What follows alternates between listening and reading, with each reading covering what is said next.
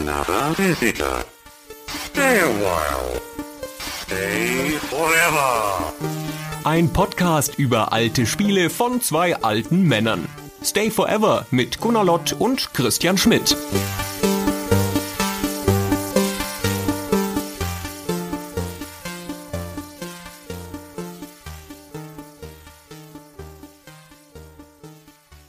Christian, Hey Gunnar, hi. wir machen mal was Neues. Im Ernst? Was denn? Nein, natürlich nicht. Wir sind total der Tradition verhaftet, wir machen nie was Neues. Wir machen genau das gleiche wie immer. Sehr gut. Aber für eine Sekunde hat es mich. Für eine Sekunde dachte ich, nee, auf seine alten Tage überrascht mich der Gunnar noch.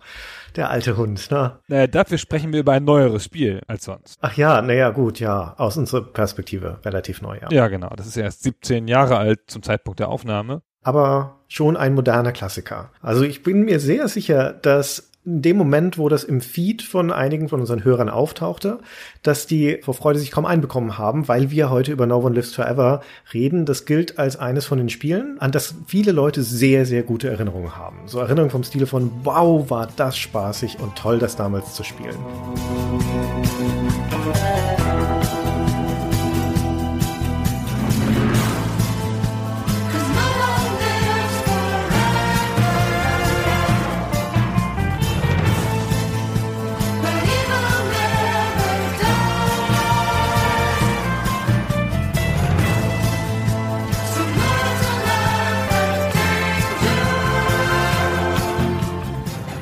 Wir werden heute darüber reden, wie das kommt. Auch ein bisschen, wie das aus heutiger Perspektive zu beurteilen ist. Aber vor allen Dingen hatten wir Spaß, es nochmal zu spielen, oder? Ja und nein. Hm, okay. Das muss man ausführlicher besprechen, wie meine spezifische Spielerfahrung, deine interessiert mich null, aber meine Spielerfahrung war, die war nämlich ganz eigenartig. Du wirst nicht drum rumkommen, dir auch meine Spielerfahrung anzuhören. Ich sag's nur schon mal als Vorwurf. da, da klemmere ich dann so weg. So sink ich mit dem Kopf nach vorne auf die Tastatur und dann macht es so piep wie im Film. genau. Okay. No One Lives Forever, auch Nolf genannt von Insidern, heißt ja eigentlich gar nicht so, sondern es heißt The Operative No One Lives Forever. Wenn ich das richtig verstanden habe, ist The Operative der Name des Spiels und No One Lives Forever ist sozusagen der Name von Episode 1. Genau, das ist wie bei Bard's Tale auch, wo dann später der Untertitel, The Bard's Tale, zum Haupttitel geworden ist und so ist es bei No One Lives Forever auch. Das war der Arbeitstitel des Spiels. Dann hat Monolith, das Entwicklerteam des Spiels, ein paar Entscheidungen im Design getroffen im Laufe der Entwicklung, um es weiter weg von James Bond zu nehmen. Und dann dachte auch irgendjemand, No One Lives Forever klingt zu sehr wie ein James Bond-Titel.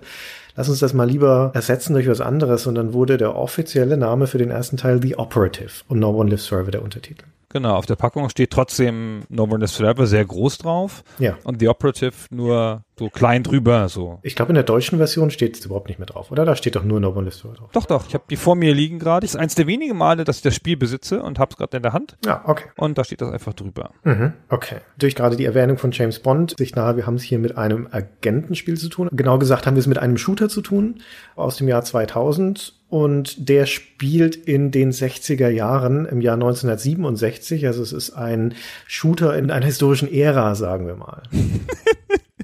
Naja, Naja. Der spielt ja null in den 60er Jahren, aber der arbeitet mit Popkultur-Anspielungen aus den 60er Jahren. Ja, der arbeitet mit den Agentenklischees jener Zeit. Also die 60er sind ja die Anfänge von James Bond im Kino, sind aber auch die Ära von populären Krimiserien im Fernsehen mit Schirmscham und Melone und so weiter, die alle im weitesten Sinne diese Agententhematik haben. Und aus dieser Schatzkiste von Versatzstücken bedient sich das Spiel. Nominell spielt es also in dieser Ära, wobei es sehr verhaftet ist, dem Agentenfilm Stereotyp von der großen weltumspannenden Bedrohung, die dann diese Agentin in diesem Fall, die Kate Archer, die man spielt, auch um die ganze Welt führt, also zu auch einigermaßen exotischen Schauplätzen. Ich hatte gedacht, dass diese ganze Agentenparodie-Geschichte ist im klassischen Sinne übrigens keine Parodie, das Spiel, aber kommen wir noch. Nee, zu. es ist keine Parodie, würde ich auch sagen, ja. Genau, dass dieses Parodistische, was das Spiel macht auf die Agentensachen, auch dieser Rückgriff auf die 60er Jahre, dass man das in den 60er Jahren genauso gemacht hat, nur in Ernst. Also, wie man das ja oft macht bei der Parodie, ja. Aber die 60er Jahre haben das ja auch schon verarscht, dieses Klischee. Die Parodie in den 60ern kam ja gleichzeitig mit James Bond. Als James Bond richtig groß wurde, da gab es ja schon Get Smart, diese britische Serie, die auch schon genau dieselben Klischees mit dem Helden und den Gadgets und diese ganzen Sachen parodiert hat. Das ist ja eins der wenigen Male, dass das gleich sofort parodiert wurde. Ein ganzes Genre. Ich bin jetzt nicht so firm, was die Historie dieses Agentengenres angeht. Ich nehme mal an, dass die Parodie schon auch ernsthafte Vorläufer hat.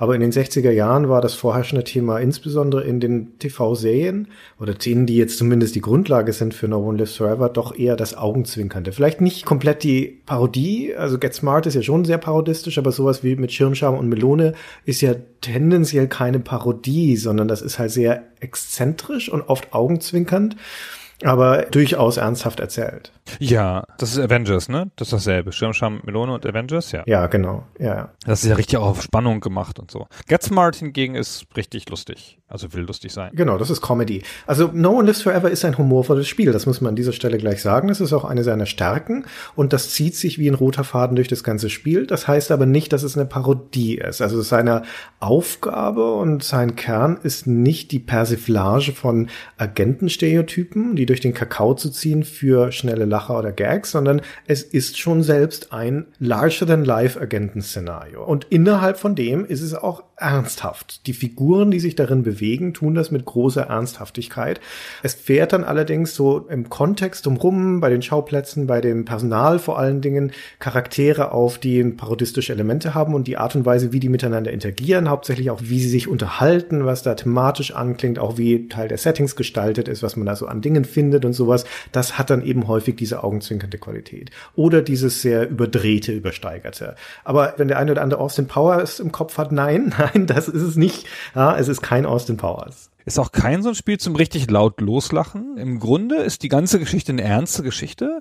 Also da geht es auch um Verrat und den Tod eines Freundes und solche Sachen. Das ist alles relativ ernst. Auch nicht ins Lächerliche gezogen, sondern ernst. Und dieser Humor, der ist so mit leichter Hand drüber gestreut an vielen Stellen, wie ich finde. Ja, mit die lustigsten Teile im Spiel sind ja diese Dialoge, die du eben auch schon angesprochen hast. Also die Gespräche von Gegnern oder von Wachen, die man belauschen kann, wenn man dran vorbeigeht. Die muss man nicht mitnehmen. Die kann man völlig ignorieren. Und die kann man auch vor allen Dingen verpassen, indem man nämlich die Wachen schneller schießt oder einen anderen Weg nimmt oder so. Also es ist ein Angebot an den Spieler, definitiv, in dem auch zum gewissen Teil ein Lohn angelegt ist in dem Spiel, man das mitnehmen möchte oder nicht, aber man muss es nicht. Und wenn man jetzt schlichtweg der Handlung folgt und auch spielmechanisch dem folgt, was das Spiel von einem möchte, dann bekommt man von dieser ganzen parodistischen Qualität gar nicht so viel mit. Mit der Ausnahme, dass es halt dich in Situationen führt, die sehr übersteigert sind. Ich meine, wir reden hier über die 60er Jahre, 1967, und einer der Schauplätze, an denen du dann geführt wirst im Laufe des Spiels, ist eine Raumstation, weil die kriminelle Organisation, gegen die man da kämpft, halt auch ihre eigene Raumstation betreibt. Und weißt du, das Schöne und das Angenehme daran ist, das wird nicht weiter hinterfragt oder erklärt. Da, niemand fragt sich, wo die eine Raumstation herhaben oder warum und wie die da hochgekommen ist in den 60ern, sondern es ist halt einfach so. Ja, und dann gehst du da hoch, rennst da ein bisschen rum und dann machst du sie kaputt und dann kommst du wieder zurück. Ja, das stresst auch nicht. Das Spiel nimmt sich da bei diesen Sachen sehr leicht und nimmt sich da auch selber nicht so richtig ernst. Das ist ganz angenehm, finde ich. Genau. Es bedient sich auf bewusste Art und Weise den Klischees dieser Ära. Das beginnt damit, dass es natürlich eine große Geheimdienstorganisation namens Unity gibt, für die die Agentin Cage Archer arbeitet und die hat selbstverständlich einen ebenso globalen Verbrechensring namens Harm als Gegner. Und natürlich ist das mit so Punkten abgekürzt, H-A-R-M. Und dann ist der erste Feind, den du siehst schon im Intro, ist ein Russe.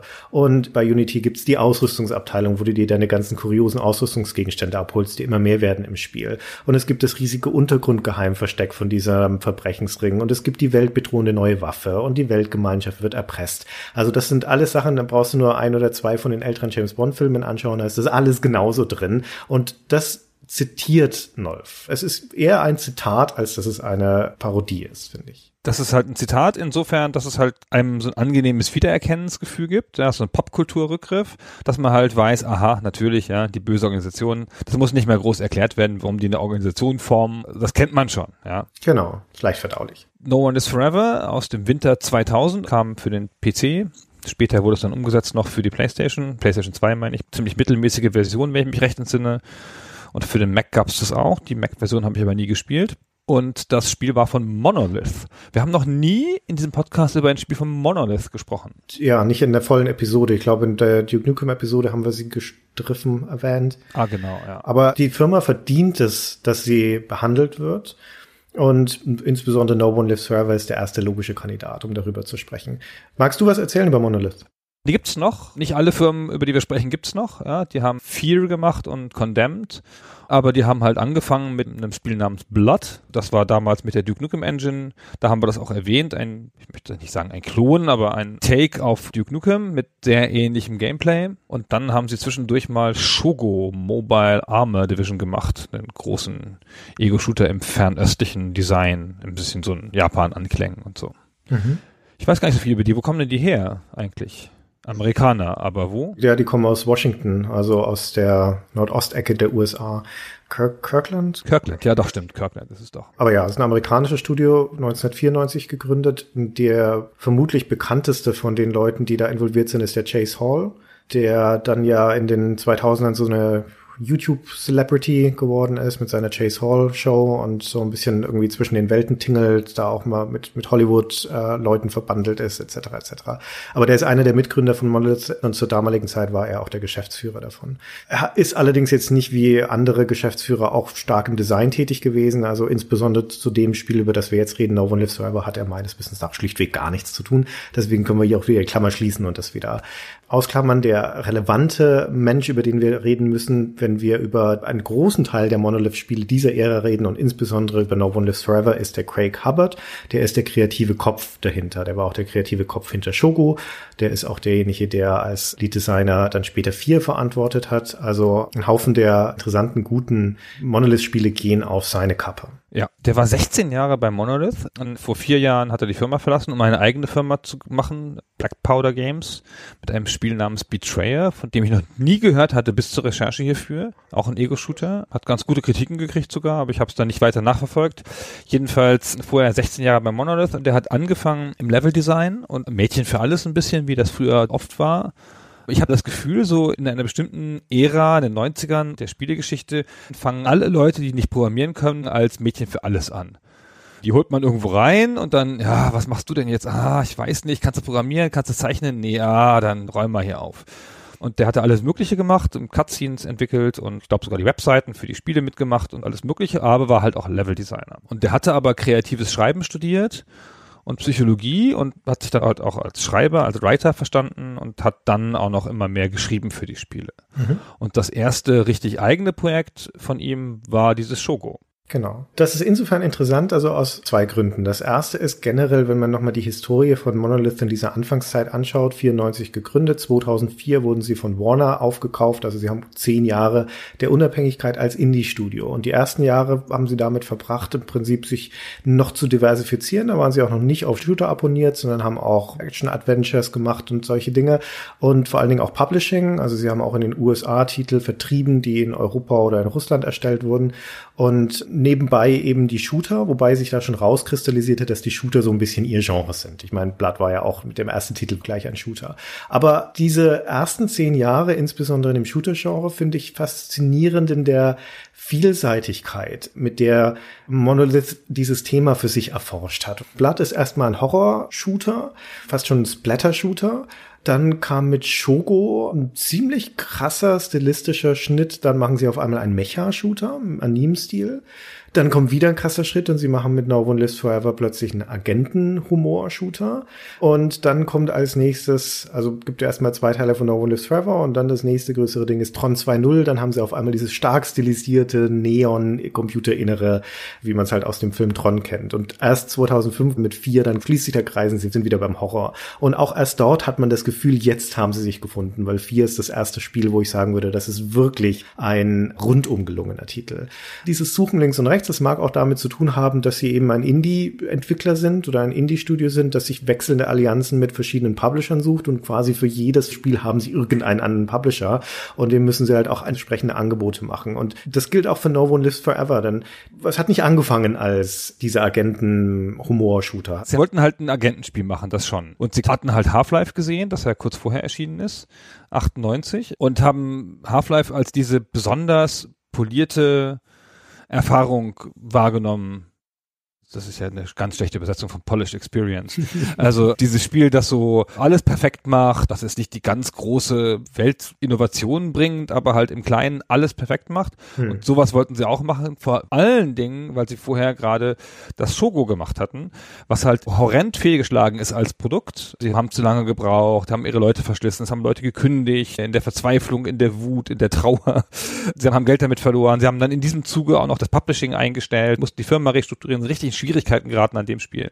Und dann haben sie gesagt, so, jetzt machen wir was Kleines, Perfektes. Ja, wir fangen nichts Großes an, wir machen was Kleines, Perfektes. Und dann wollten sie einen Agentenshooter machen, anfangs noch mit einem männlichen Helden übrigens, aber auch eher noch ernster, und sind dann von Publisher zu Publisher gerannt und das muss ein traumatischer Prozess gewesen sein, weil jeder Publisher, der das Spiel evaluiert hat, hat dann andere Forderungen gehabt und dann haben sie wieder, okay, wenn sie das so machen, dann müssen wir es in zehn Monaten machen. Ah, nee, auch jeder andere Publisher sagt, doch, wir kriegen 18 Monate bezahlt und dann ging das immer so hin und her und dann haben sie jedes Mal sozusagen das Design geändert. Das muss ganz schön schlimm gewesen sein. Aber so ist das halt, ja das ist jetzt kein untypischer Weg, so, ja. Das war auch zwischendurch schon mal eingestellt, jetzt wird's nichts und so, jetzt kriegen wir nichts. Und hinterher sind sie dann zu Fox Interactive gekommen. Also ich glaube auch, dass das ein sehr steiniger Weg war. Vor allem, wenn man das über No One Lives Forever hinaus betrachtet, diesen Weg von Blood bis dann hin zu, wie gesagt, vier. Das für mich so dann der Kombinationspunkt ist, wo sie wirklich ihre Sprache gefunden hatten und auch ihr Design gefunden hatten und sich auch von einigen Dingen lösen konnten, die in den vorherigen Spielen ein Problem waren. Und das sind dann fast so zwei Jahresschritte, in denen man das immer sehen kann. Also Blood ist 1997, aber 1998 ist quasi unser Ausgangspunkt, weil da kommt das Shogo, das du schon genannt hast, und auch Blood 2, die Fortsetzung von Blood, die auch auch ein sehr unausgegorenes, sehr bugbehaftetes, nicht sehr zufriedenstellendes Produkt war. Das ist für Monolith ein schwieriges Jahr, weil da zwei Projekte auf den Markt kommen, die beide nicht so richtig funktionieren und mit denen sie da auch nicht zufrieden sind. Und mit No One Lives Forever, das ist dann so ein bisschen der Durchbruch. Erstens ein sehr populäres, ein erfolgreiches Spiel. Zweitens auch eines, wo sie dann doch wieder auch für sich beweisen, hey, wir sind in der Lage, ein vernünftiges Spiel zu machen. Dann kommt 2002 No One Lives Forever 2, was nochmal eine sehr viel gepolischter Variante des ersten Spiels ist. Und 2005, also im Dreijahresabstand dann vier. Und das Wesentliche, ich skizziere diesen Prozess deswegen nochmal, weil diese Spiele, also jetzt gerade die Linie von Shoko zu vier, ist das gleiche Kernteam. Also der Craig Hubbard und noch ein paar von seinen wesentlichen Mitstreitern, so der Technikchef, der Chefgrafiker, der Soundchef, der Komponist und so weiter. Das sind in allen diesen Spielen die gleichen, mit dann wechselnder Besetzung drumrum. Aber man merkt, an dieser Entwicklung, an diesen Spielen den Lernprozess, der da stattgefunden hat. Und der Craig Hubbard hat das anlässlich von No One Lives Forever auch explizit gesagt. Wir haben durch das Scheitern von Shogo gemerkt, was für Probleme wir haben und haben No One Lives Forever straffer geplant, kompakter geplant, erreichbare Ziele, besserer Zeitplan. Das merkt man im Spiel an und man merkt, dass dieser Lernprozess, den dieses Kernteam gemacht hat, die eingespielt hat, diese gewinnen sich dann Spiel für Spiel weiter fortpflanzt. Dass er eine der ganz wesentlichen grundlegenden Wahrheiten im Gaming-Business ist, dass du nicht Spiele entwickelst, sondern Teams. Ja, und wenn du ein gutes, eingespieltes Team hast, dann kann das für dich im Prinzip fast alles machen. Jedenfalls sagte er hinterher irgendwann, also wenn man sich anguckt, wie groß das Team ist und was das Budget ist und äh, wie viel Zeit wir haben, dann haben wir gedacht, das Beste, was wir hinkriegen können, ist ein Spiel, das in Präsentationen das wettmacht, was es an Innovationen nicht aufbringt.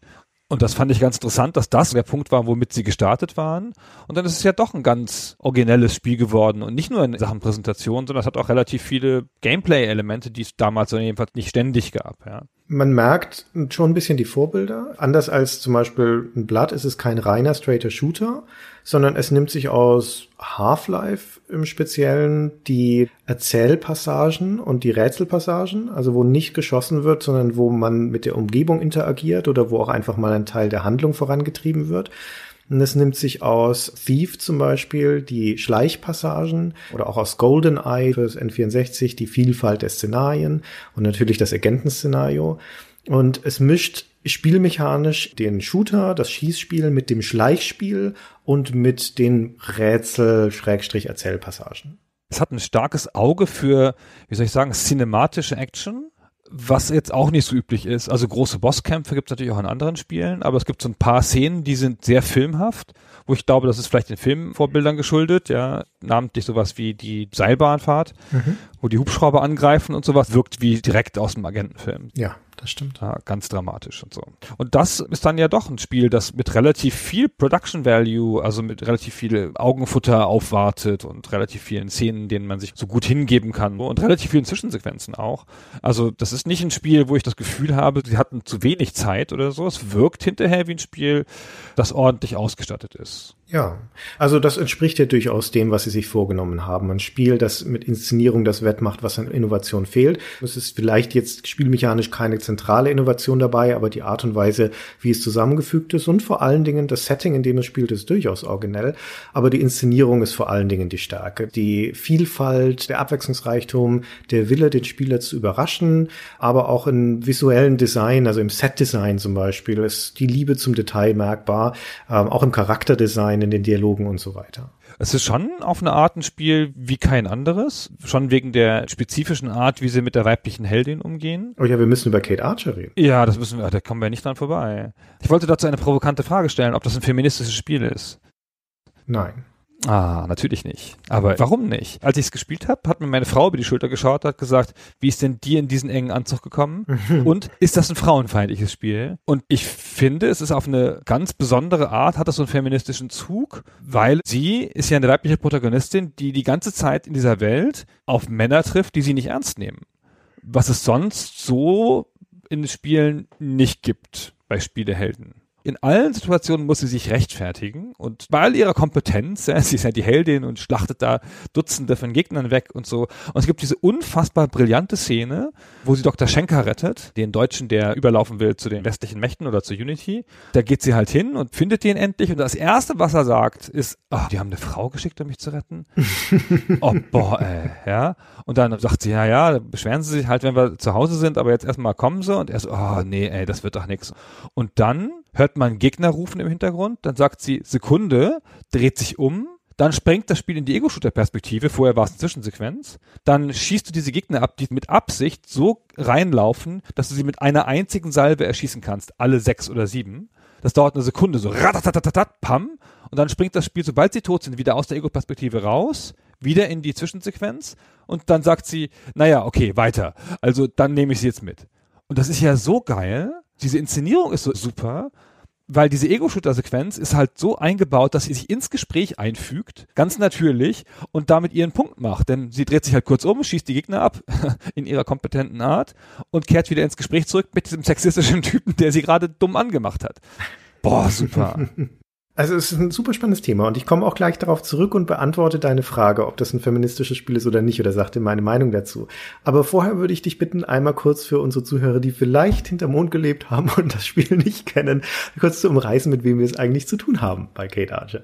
Genau, Kate Archer ist eine Agentin der Supergeheimorganisation, wie die deutsche Packung sagt, der Supergeheimorganisation Unity. Ich habe zuerst gesagt, das soll der britische Geheimdienst sein, aber es ist wohl eine unabhängige, dem Guten verschworene Organisation. Organisation. Wird ja auch nicht erklärt. Also außer dass die halt in England beheimatet sind, weiß man da nichts drüber. Ja. Und sie ist halt die einzige weibliche Agentin, die sie haben und kriegt deswegen nie richtige Aufträge, sondern nur so Archivdienst und so, weil sie ist ja eine Frau, ist ja klar. Und sie kommt überhaupt nur an diesen ersten Auftrag, dass sie überhaupt im Spiel handeln darf, weil die gegnerische Organisation Harm ständig Agenten umbringt und sie jetzt nicht mehr so viele haben.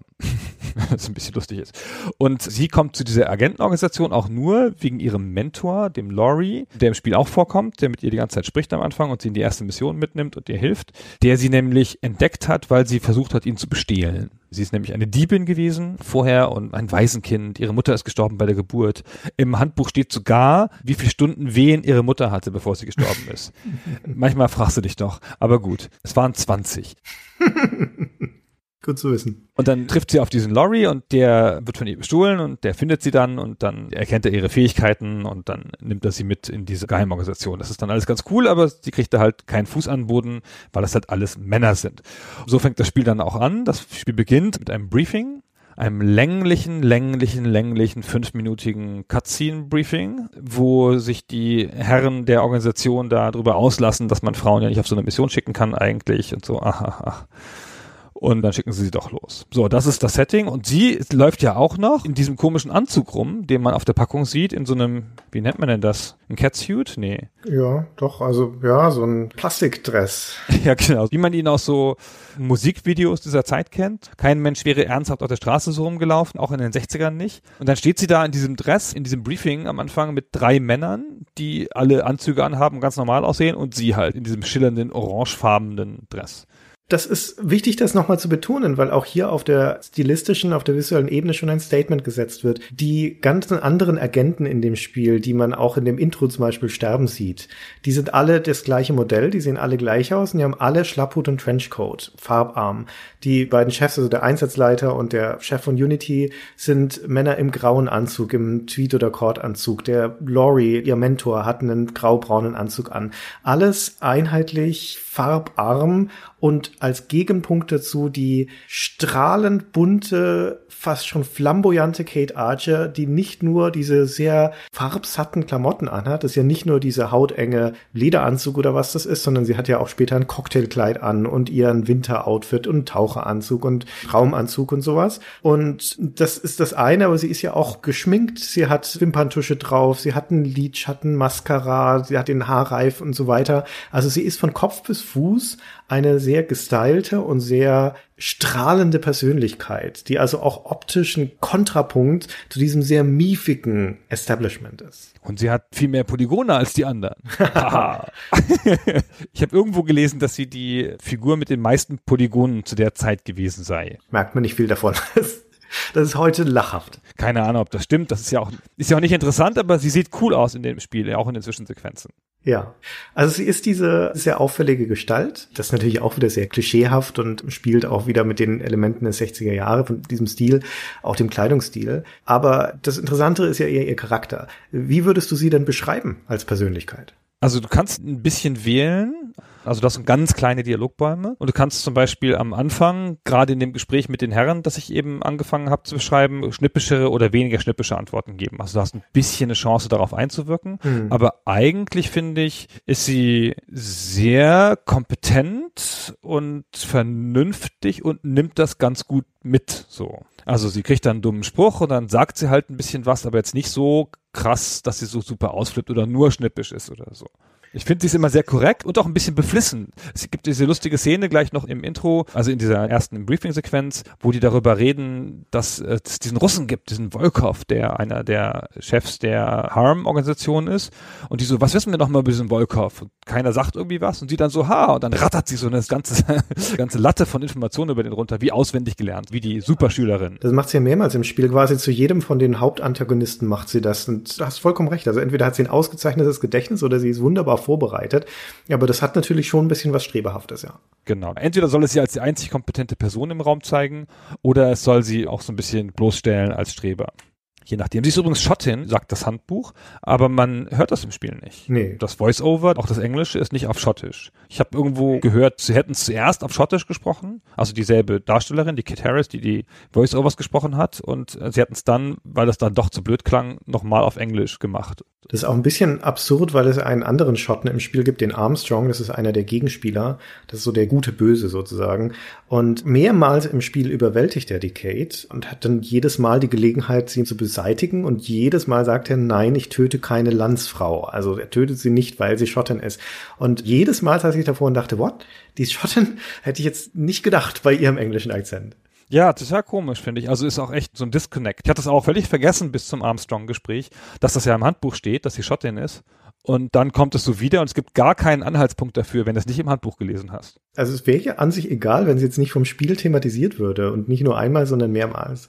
Aber naja. Also sie ist definitiv als Persönlichkeit die professionellste und sie ist ja auch hochkompetent, nicht nur in dem, was sie weiß, sondern auch in dem, wie sie handelt. Das ist ja der Inhalt des Spiels, dass sie da eben Hundertschaften von Gegnern niedermäht, aber auch nicht nur erschießt, sondern zum Beispiel durch Schleichen umgeht oder hinterrücks überfällt und so weiter. Also sie ist nicht nur schön, sondern sie ist auch schlau und schlagfertig und kompetent. Und jetzt nochmal zu deinem Punkt zurück mit dem Feminismus. Was in ihrem Charakter würdest du denn sagen, ist feministisch potenziell? Also ich finde die Tatsache, dass das Spiel das thematisiert, dass es diesen Sexismus ihr gegenüber gibt und das nicht so selbstverständlich sie wie so eine Heldin behandelt, finde ich ganz schön cool. Das hält ja auch so ein bisschen der Gesellschaft den Spiegel vor im Kleinen, ja, in, in einem lustigen Spiel, ja. Es ist ja nicht so ein harsches Vorhalten. Und dann gibt's ja so ein paar richtige Dialoge. Als sie diesen Amerikaner trifft, da gibt's ja so einen richtigen Dialog darüber. Also diesen amerikanischen Agenten, der dann auch so sagt, was? Du bist eine von diesen Women Libbers. Ja, lass uns das mal einspielen, damit wir das mal hören, wie sie klingt, weil das eine sehr, sehr schöne Passage ist. Schieß los, Miss Archer. Oh nein, bitte nicht in dem Ton. Was? Bitte nicht so herablassend. War ich herablassend? Ja, Tut mir leid, aber ich wusste nicht, dass das hier ein Babysitter-Job wird. ich mag eine Frau sein, aber das heißt noch lange nicht, dass ich nicht auf mich selber aufpassen kann. Oh, jetzt habe ich's kapiert. Du bist eines von diesen Mannweibern. Nur weil ich mich um mich selbst kümmern kann, bedeutet das nicht, dass ich nicht trotzdem eine Frau bin. Das schließt sich doch nicht aus, verstehst du? Aber ich dachte, bei der Emanzipation ginge es darum, dass aus jungen Frauen Männer würden. Nein, es geht darum, dass junge Frauen werden können, was sie wollen. Also das ist einer von den Belegen, du hast ja schon ein paar davon genannt, wo ich auch sagen würde, was hier zumindest klar wird, ist, dass Kate Archer konfrontiert wird mit Diskriminierung und mit Chauvinismus und dass sie aber modern und emanzipiert genug ist in diesem Setting, um das zu kontern. Und zwar auf eine ganz angenehme, ganz pragmatische Art und Weise, wie sie hier das zusammenfasst in einfachen Worten, was Emanzipation für Frauen bedeutet, das ist perfekt. Ja, das kannst du so im Prinzip nehmen und anderen Leuten vorhalten, die denken, dass Frauen an den Herd gehören. Das ist auch gut geschrieben. Also das Spiel ist ja überhaupt ein gut geschriebenes Spiel, was man vielleicht nicht denkt, wenn man nur die erste Cutscene gesehen hat. Aber es ist an vielen Stellen gut geschrieben und das sieht man, wie solche Sachen auf den Punkt bringen kann, ja, im Dialog. Und das ist nicht feministisch, so einen Dialog da drin zu haben in einem Computerspiel, das zu 90 Prozent von Männern gespielt wird. Hm, das ist natürlich eine zugespitzte Frage. Also ein feministisches Spiel ist es nicht in dem Sinne, aber es ist ein Spiel, das zumindest die Thematik aufgreift. Und das muss man ihm schon echt hoch anrechnen, dass es anders als zum Beispiel Tomb Raider, wo du ja auch eine ultrakompetente Frau hast, die aber niemals in einen Kontext gestellt wird, wo sie diskriminiert wird als Frau, sondern die ist, haben wir ja auch in unserer Folge schon beschrieben, im Prinzip halt einfach ein Mann mit Brüsten. Und Kate ist eindeutig eine Frau, die sich mit Frauenproblemen konfrontiert sieht in Bezug auf ihre Karriere. Nicht in Bezug auf andere Dinge. Ja, das Spiel thematisiert sie als Frau nicht in Bezug auf irgendwelche Emotionen oder in Bezug auf Beziehung, Liebe etc. Das ist alles ausgeklammert, sondern es geht schlichtweg auf die Karriere. Also sie ist eine Frau, die sich in einer Männerdomäne durchboxt, durch Kompetenz und Professionalität und die sich konfrontiert sieht mit einer Glasdecke, mit Chauvinismus und so weiter. Wie gesagt, wir haben ja dieses Beispiel gerade schon gehört. Das wird also auf eine sehr angenehme Art und Weise dann auch ausgeführt. Und noch besser ist eigentlich das Beispiel, das du skizziert hast mit dieser Szene, wo sie mal eben schlichtweg beweist, dass sie in der Lage ist, den Dr. Schenker zu beschützen und überhaupt keine Worte dafür braucht. Und dass das Spiel diese Situation inszeniert als so ein starkes Statement, ist natürlich klasse.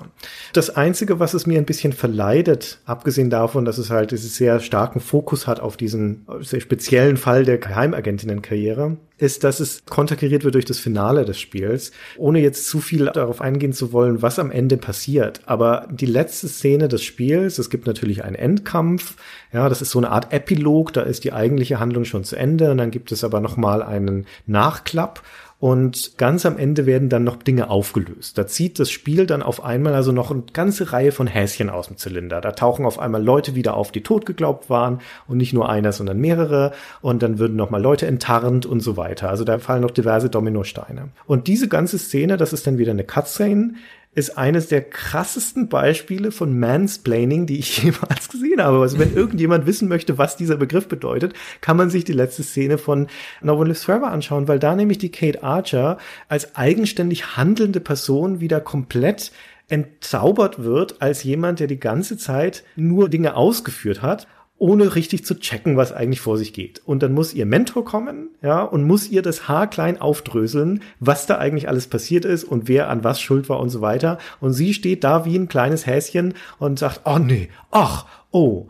Und sie ist in dem ganzen Spiel ja auch nie eine eigenständig handelnde Person in dem Sinne, dass sie die Entscheidungen trifft, sondern sie ist immer, immer abhängig von Männern, die sie irgendwo hinschicken oder die ihr sagen, was sie zu tun hat oder die am Ende für sie das Rätsel auflösen. Und deswegen würde ich sagen, ist es trotz der guten Ansätze und trotz der Thematik letztendlich kein Spiel, das das konsequent durchzieht. Ah, das ist richtig. Genau. Am Ende hat sie sogar so einen emotionalen Frauenanklang zumindest noch so. Ausbruch, ja, ja. Ja, genau.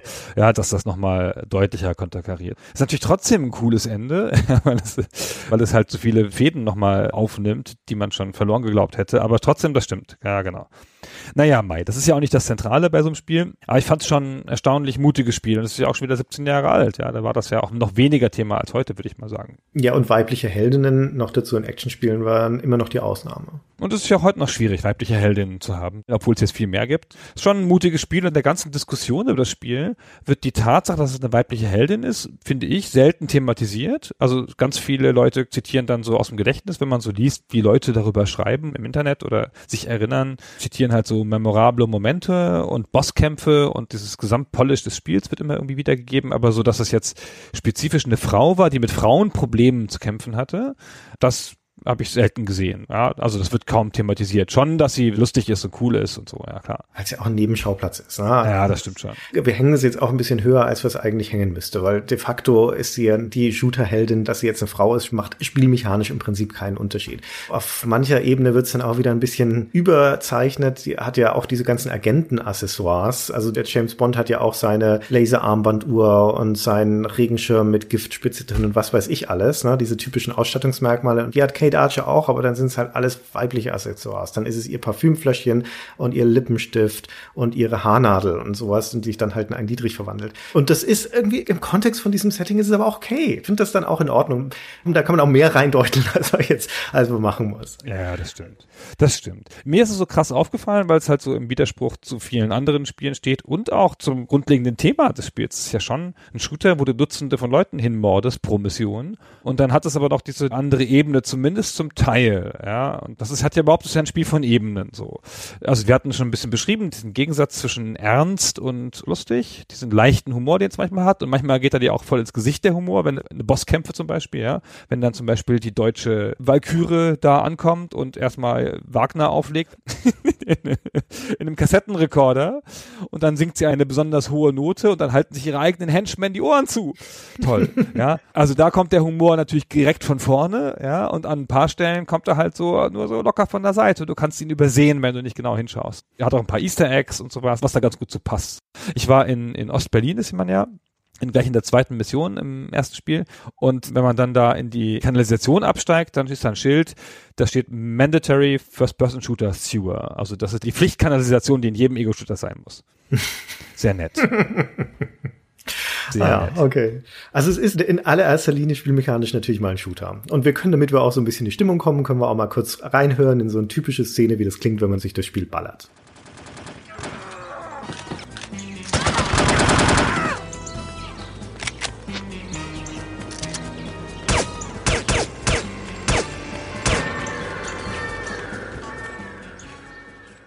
Also das klingt, na, wie ein Shooter so klingt, mit viel Schießen und mit schreienden Gegnern und so weiter. Und gegen Ende hat man auch gehört, da wurde ein Alarm ausgelöst. Da kommen wir also schon an diese Schnittmenge zwischen dem Shooter-Gameplay und dem Schleich-Gameplay. Also, dass Kate entdeckt werden kann, dass also Alarm aufgelöst werden kann. Sie kann von Kameras entdeckt werden, sie kann von Gegnern entdeckt werden. Und dann schaltet das um in einen Modus, wo die Gegner nach ihr suchen, beziehungsweise auf sie zustürmen, je nachdem. Und dann muss man sich entweder verstecken, was in der Regel aber nicht sonderlich effizient ist, sondern dann geht halt doch das Ballern los. Also, das ist viel viel weniger dediziertes Schleichspiel, als es jetzt ein Thief zum Beispiel ist, sondern das ist eine Möglichkeit vorzugehen, zu schleichen, die auch spielmechanisch insofern ein bisschen problematisch ist, weil das Spiel dir nicht so wahnsinnig viele Werkzeuge an die Hand gibt, um das zu unterstützen. Also zum Beispiel hast du keine Möglichkeit einzuschätzen, ob du gerade sichtbar bist oder nicht, wenn du im Dunkeln stehst. Du hast keine richtige Möglichkeit einzuschätzen, wie laut du eigentlich gerade unterwegs bist.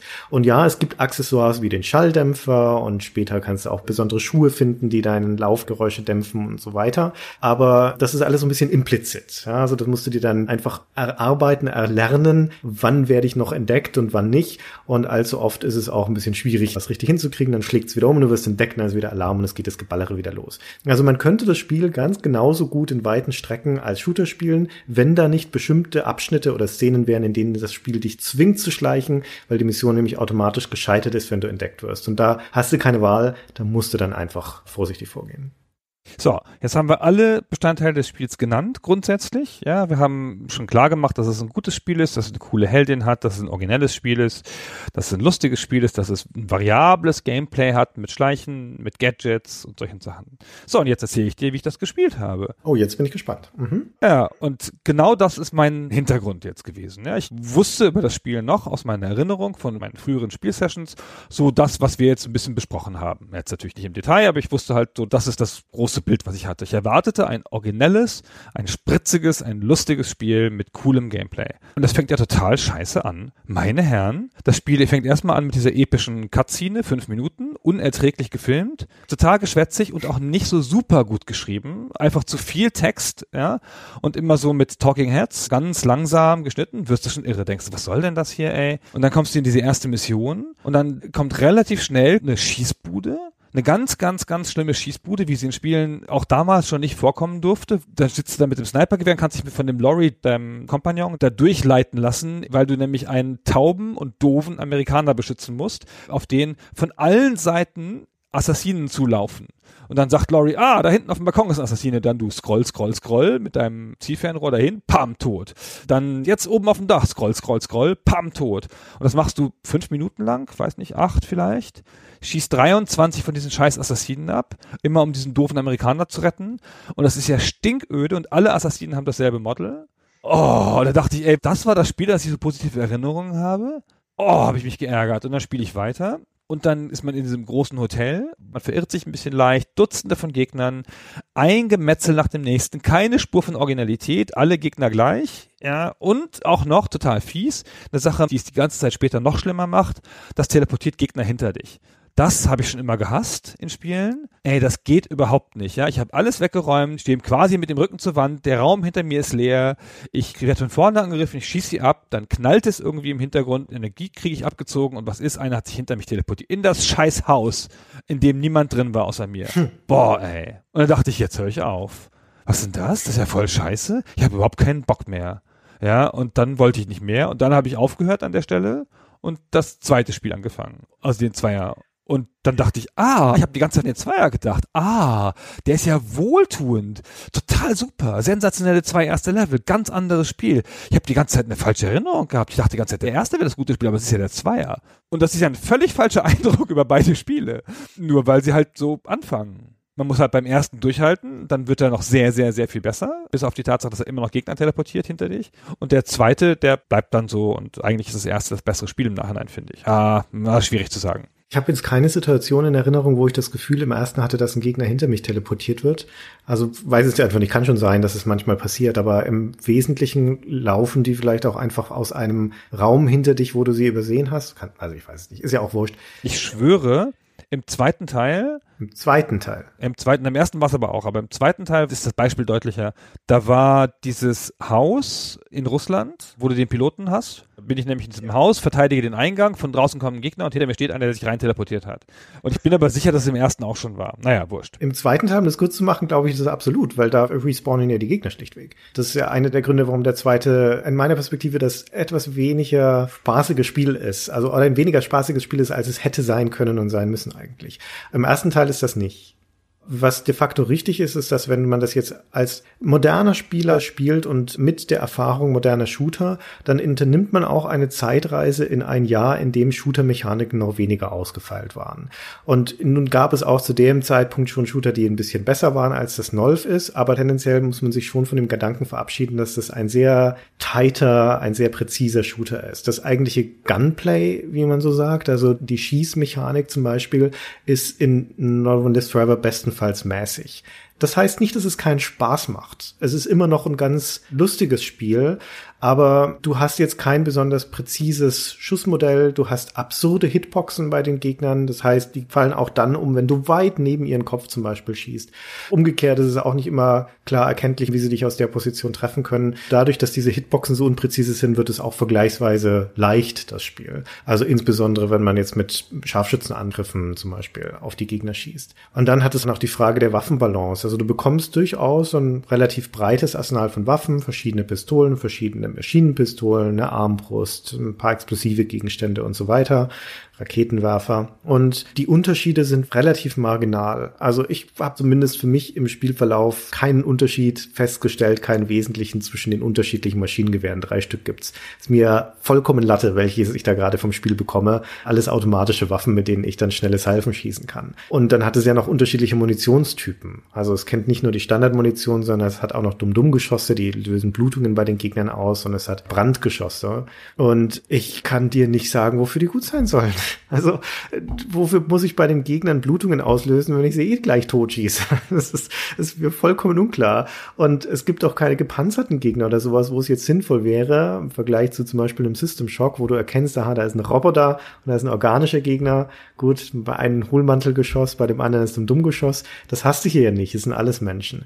Das heißt, das ist überflüssig, meiner Meinung nach. Also zumindest ist es nicht sinnvoll strategisch eingesetzt. Und dann hat es so kleine Nickeligkeiten, dass wenn immer du die Waffe wechselst, wird es wieder zurückgesetzt auf die Brandmunition, glaube ich, als Standard. Die will ich aber nicht als Standardmunition. Vor allem habe ich vorher eine andere eingestellt. Warum zum Teufel merkst du dir das nicht, Spiel, wenn ich die Waffe wechsle? Naja, aber das sind halt so Dinge, weswegen ich sagen würde, die eigentliche Shooter-Spielmechanik ist bestenfalls mäßig. Und das hat auch mit dem Verhalten der Gegner natürlich zu tun, mit der KI oder mit dem Balancing dort. Ich habe es erstmal auf einem normalen Schwierigkeitsgrad gespielt. Ich würde jedem empfehlen, der jetzt neu spielt, mindestens sofort auf dem harten Schwierigkeitsgrad zu spielen. Auf dem normalen kam es mir irgendwann so komisch vor, dass ich dachte, jetzt machst du mal ein Experiment in Marokko, in einem der ersten Level, Szene 4 oder 5, glaube ich. Und jetzt gehst du mal in eine Situation, wo du einem der Gegner gegenüberstehst und bleibst da mal stehen und schaust, was passiert. Dann kam ich also in so einen kleinen Innenhof, da waren so ein paar Tische und Stühle und dann stand mir gegenüber einer von diesen marokkanischen Fäßträgern und dann habe ich mich mit voller Panzerung, voller Energie dahingestellt und habe den auf mich schießen lassen und die Zeit gestoppt. Und dann hat es 39 Sekunden gedauert, bis er mich umgelegt hatte und er hatte für 54 Schüsse gebraucht aus seiner Pistole aus zwei Metern Entfernung, weil halt nur jeder sechste oder siebte Schuss auch mal wirklich getroffen hat. Und das ist so dermaßen saublöd, ja, das ist auch mit dem Schwierigkeitsgrad nicht mehr zu erklären. Genau, du kannst auf normal fast nicht sterben durch Gegner. Also im ersten Level, also in Marokko kann man fast nicht sterben. Ich wüsste gar nicht, wer dich da umbringen soll. Im zweiten Level, da fängt es dann erstmals an, dass sie Granaten werfen und dann kannst du, wenn du dich doof in der Ecke manövrierst, kannst du durch eine Granate sterben. Ich bin das erste Mal im Spiel, glaube ich, gestorben, indem ich irgendwo runtergefallen bin. Ja, man darf nicht weit fallen in dem Spiel, da ist man sofort tot. Also eigentlich wird es erst dann gefährlich, wenn entweder große Mengen von Gegnern sind oder wenn die ersten Gegner mit Maschinenpistolen kommen. Die werden dann problematischer. Oder die Gegner können auch die Munition haben. Und vielleicht ist das der Grund, warum die Munition im Spiel ist, weil wenn du getroffen wirst von so einem Dummgeschoss, das ist wirklich ärgerlich. Das hältst du nicht lange durch. Aber das passiert selten genug deswegen ist es wichtig, das auf Hard zu spielen, weil ich finde, im Normal und insbesondere im Easy-Modus hast du weniger Anreiz zu schleichen und die Mechaniken auszunutzen, weil, ey, wenn irgendwas doof ist, er schießt es halt einfach alle.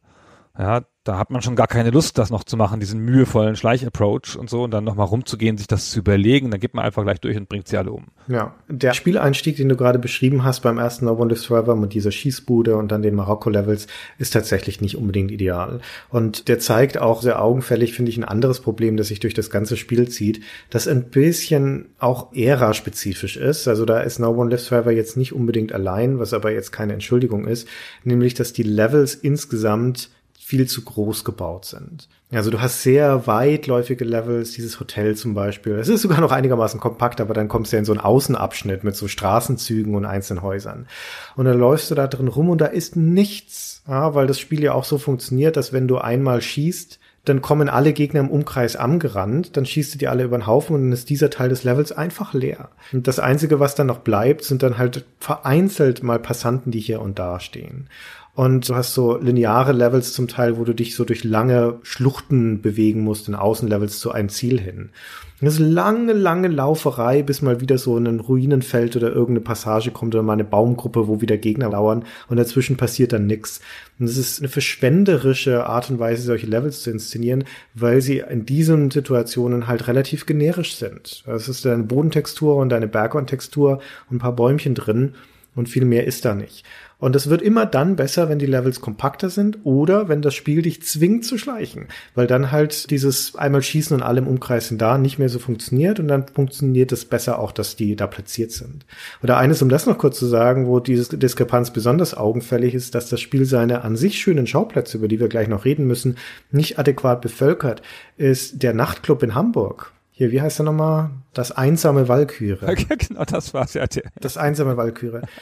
Das Level beginnt damit, dass da eine Schlange von Leuten ansteht an diesem Nachtclub, die da alle rein wollen. Und dann gibt's eine kurze Cutscene, wo der Türsteher die wegschickt, eine, eine Diskussion hat mit einem von den Anstehenden und ihn wegschickt, weil er sagt, wir sind knallevoll, hier passt keiner mehr rein.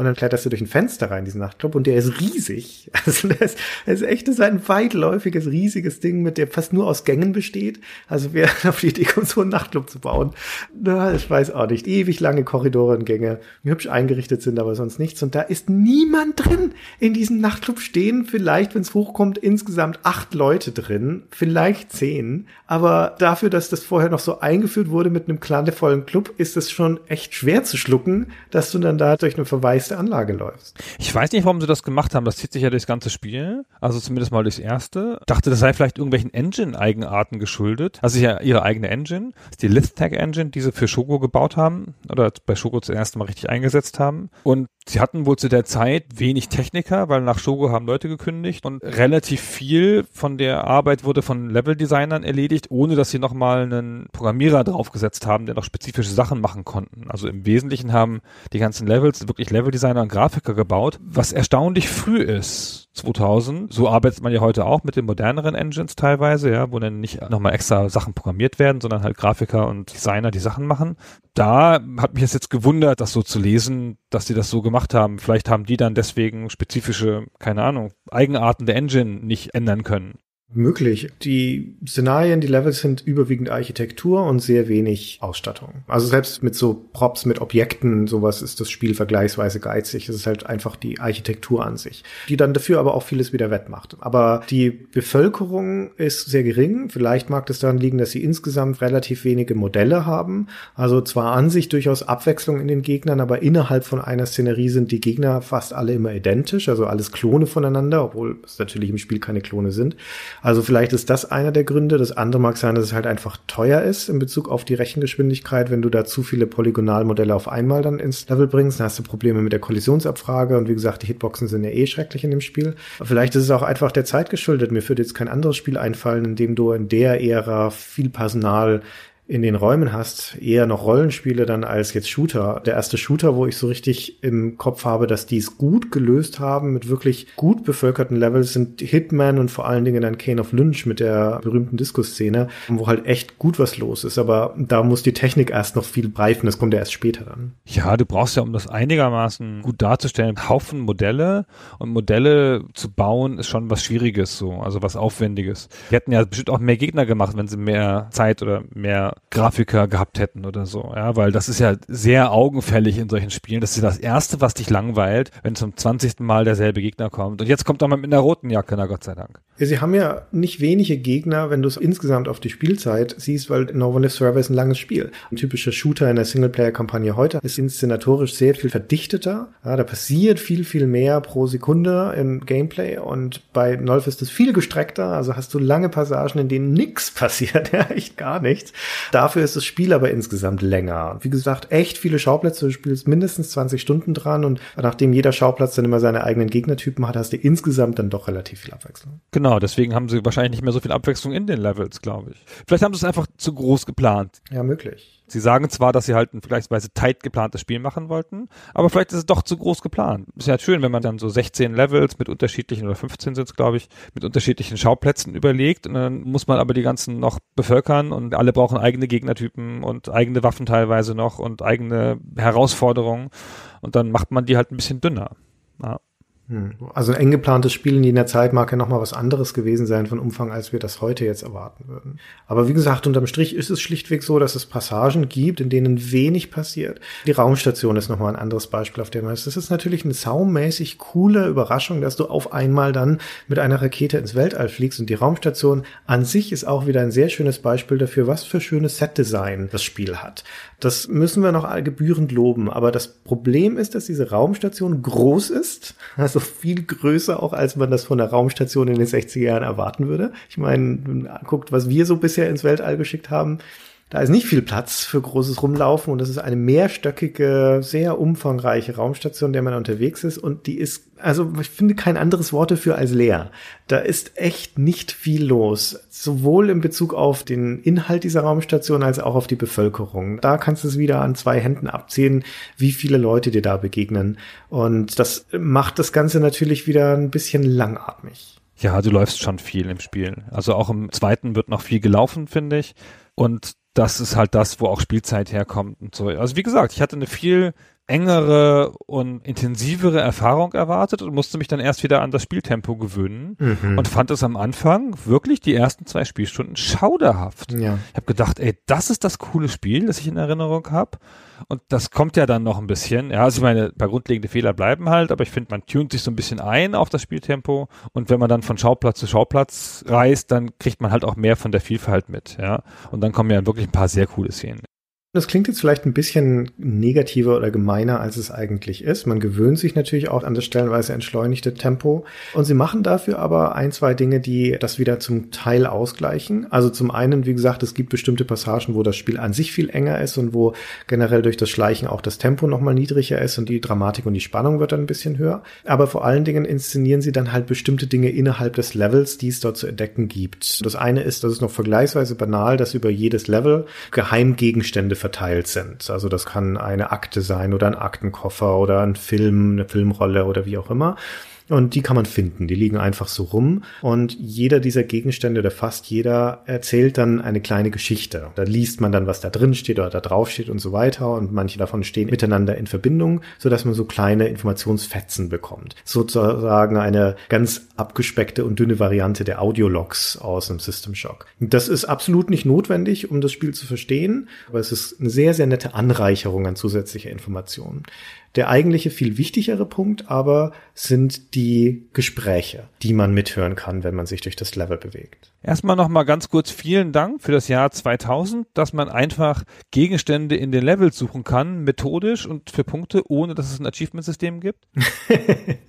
ich finde, Achievement-Systeme machen das kaputt irgendwie. Das stimmt so nicht. Die bevorzugen dann so Leute wie dich, so komplett Tere, ja, Leute, die es gerne komplett sammeln wollen, mich stresst das wahnsinnig, ich fange dann gar nicht erst an. Und hier fand ich so aber nett. Das gibt es doch. Das ist doch im Spiel drin. Ja, aber es, es sagt dir halt hinterher kurz, was du gefunden hast, so. Aber ich finde, es ist nicht so ein starkes Achievement-System, wie das halt bei Xbox Live oder sowas ist. Also es ist vielleicht nicht so offensichtlich, aber das Spiel macht zweierlei. Erstens, es sagt dir, wie viele du gefunden hast und wie viele du hättest finden können. Zweitens, und das ist was für Shooter extrem ungewöhnliches, jedes Level am Anfang hat Elemente, die für dich unzugänglich sind, weil du die Ausrüstung noch nicht hast. In der fünften Szene in Marokko zum Beispiel läufst du außen so rum durch so ein Außenlevel und dann kommst du an einem Minenfeld vorbei und am anderen Ende des Minenfelds siehst du, da steht glaube ich irgendwie ein Auto oder sowas und da ist auch eines von diesen Geheimgegenständen, nur du kommst da erst hin, wenn du die Minensichtbrille, also wenn du deine Sonnenbrille hast mit der Dominensicht machst. Das passiert viel später im Spiel.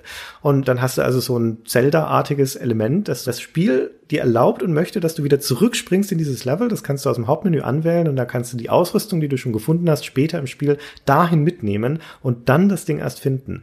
Also für Komplettisten ist das sogar volle Kanne ausgerichtet und du kriegst ja auch noch eine spielbedeutsame Belohnung, wenn du alles findest. Du kriegst nämlich Boni auf deine maximale Gesundheit und auf deine maximale Panzerung und ich glaube auch noch auf andere Dinge, wie zum Beispiel die Treffsicherheit oder sowas, wenn du bestimmte Dinge im Level erfüllst. Also wenn du zum Beispiel nicht getroffen wirst oder wenn du besonders zielsicher bist und eben auch, wenn du alle von diesen Geheimgegenständen findest. Ha, ich nehme das zurück. Du kriegst ja sogar noch so eine Art von Badge, wenn du auf eine bestimmte Spielart spielst. Ich bin im ersten Level einfach durchgerannt und habe gar nicht geschlichen, ist ja auch in Marokko naheliegend, und habe sie alle erschossen. Und dann kriegst du so ein Abzeichen von der britischen Gesellschaft für Waffenliebhaber ja. als Belohnung sozusagen. Ich nehme das zurück, das ist einfach Xbox Live vorweggenommen. Das ist ein frühes Achievement-System. Die sind schuld daran, dass ich damit geplagt werde. Ja. Na gut, also die Gespräche. Die Gespräche sind ganz toll und die Gespräche sind auch mit eines der Elemente, die das Spiel besonders herausheben und auch eine der Sachen, die einem am meisten bleiben, finde ich. Fast alle Wachen und Gegner unterhalten sich, wenn sie dich nicht sehen. Und du kannst dich an alle ranschleichen und kannst diese Gespräche belauschen. Die sind teilweise relativ lang. Das hat auch einen spielerisches Element ein bisschen, weil in diesen Gesprächen führen sie ein richtiges Gespräch. Dann sind sie einander zugewandt oft mhm. und du kannst sie dann vielleicht umschleichen oder sowas, ja, während das Gespräch noch läuft und dann sehen sie dich vielleicht nicht. Und du kannst einfach das Gespräch unterbrechen, dann erschießt du sie halt, dann erfährst du nie, worüber sie reden wollten. So, und diese Gespräche, die sind ziemlich eigen so. Also manchmal gibt's einfach doofe Sachen, aber ganz viele sind, da gibt's richtige soziologische Abhandlungen in den Gesprächen, wo sich einer darüber Gedanken macht, warum es so wenig Frauen gibt, die die Karriere als Henchman, als Scherge einschlagen. Ja, und ob das irgendwie an den Frauen liegt oder ob das an der frauenfeindlichen Umgebung liegt oder irgendwas. Und es gibt einen großartigen Dialog darüber von der Firma, die Bier liefert an Harm und die dann sagt, ja, es ist ja klar, Kriminelle trinken dreimal so viel Alkohol wie andere Leute. Ist ja voll die gute Zielgruppe. Und dann gibt es ein langes Gespräch darüber, ob das jetzt eine Korrelation ist oder eine Kausalität, ja, das eine und das andere irgendwie zusammenhängt und woran das jetzt liegt. Oder ob die einfach mehr Bier trinken, weil sie Kriminelle sind und ihr Gewissen beruhigen wollen. Sensationell witzig. Das ist hauptsächlich das, warum das Spiel als humorvoll und vielleicht sogar auch als Parodie stellenweise wahrgenommen werden kann, weil diese Gespräche häufig auf Stereotypen und Klischees abzielen in diesem Agentenfilm-Kosmos oder TV-Serien-Kosmos. Und ein Beispiel, das wir uns mal anhören können, weil es sehr exemplarisch dafür ist, ist ein Gespräch schon relativ spät im Spiel zwischen dem Armstrong, diesem Schotten, und einem seiner Handlanger, wo sie mal wieder Kate Archer überwältigt. Also die liegt quasi bewusstlos zwischen denen. Und dann entspinnt sich das folgende Gespräch. Sperr sie ein. Vielleicht sollten wir sie über eine Klippe werfen. Habe ich dich nach deiner Meinung gefragt? Nein, aber ich denke, es ist eine schlechte Idee, sie am Leben zu lassen. Tatsächlich? Weißt du, in diesen Spiongeschichten kommt der Held immer ungeschoren davon. Ich denke, das wäre ein netter Präzedenzfall, oder? Sicher, das ist alles nur Film, macht mich aber trotzdem nervös. Schau sie dir an. Bitte? Ich sagte, schau sie dir an. Möchtest du sie umbringen? Ich möchte nicht, aber es ist nötig. Nötig, ja? Verzeihung, aber ich finde, du hörst dich ziemlich moralisch an für jemanden, der seinen Lebensunterhalt als Krimineller verdient. Wir haben bereits tausende Menschen umgebracht. Was macht da ein Leben? Nicht ich habe sie getötet. Aber du arbeitest für die Organisation, die das tut. Bist du da nicht automatisch inbegriffen? Sie haben mich nicht nach meiner Meinung gefragt. Das vielleicht nicht. Aber du wusstest, dass es eine solche Möglichkeit geben konnte. Okay, vielleicht hast du recht, aber das bedeutet nicht, dass ich das Blut dieses Mädchens an meinen Händen haben möchte. Um ehrlich zu sein, würde ich eher dich als sie töten. Dann höre ich jetzt wohl besser auf, dich davon zu überzeugen, sie von der Klippe zu werfen. Ich finde das spitze, weil es natürlich ein bisschen eine offene Tür, was jetzt hier gerade persifliert wird. Und das hat einen ironischen Ton, aber das ist ja gleichzeitig auch ein bisschen Charakterzeichnung, die hier stattfindet. Und das Gespräch geht noch weiter und dieser Scherge, der jetzt ja gerade so dafür plädiert, die Kate umzubringen, der redet dann noch mit dem Armstrong darüber, was denn jetzt passieren würde, wenn er jetzt desertieren würde.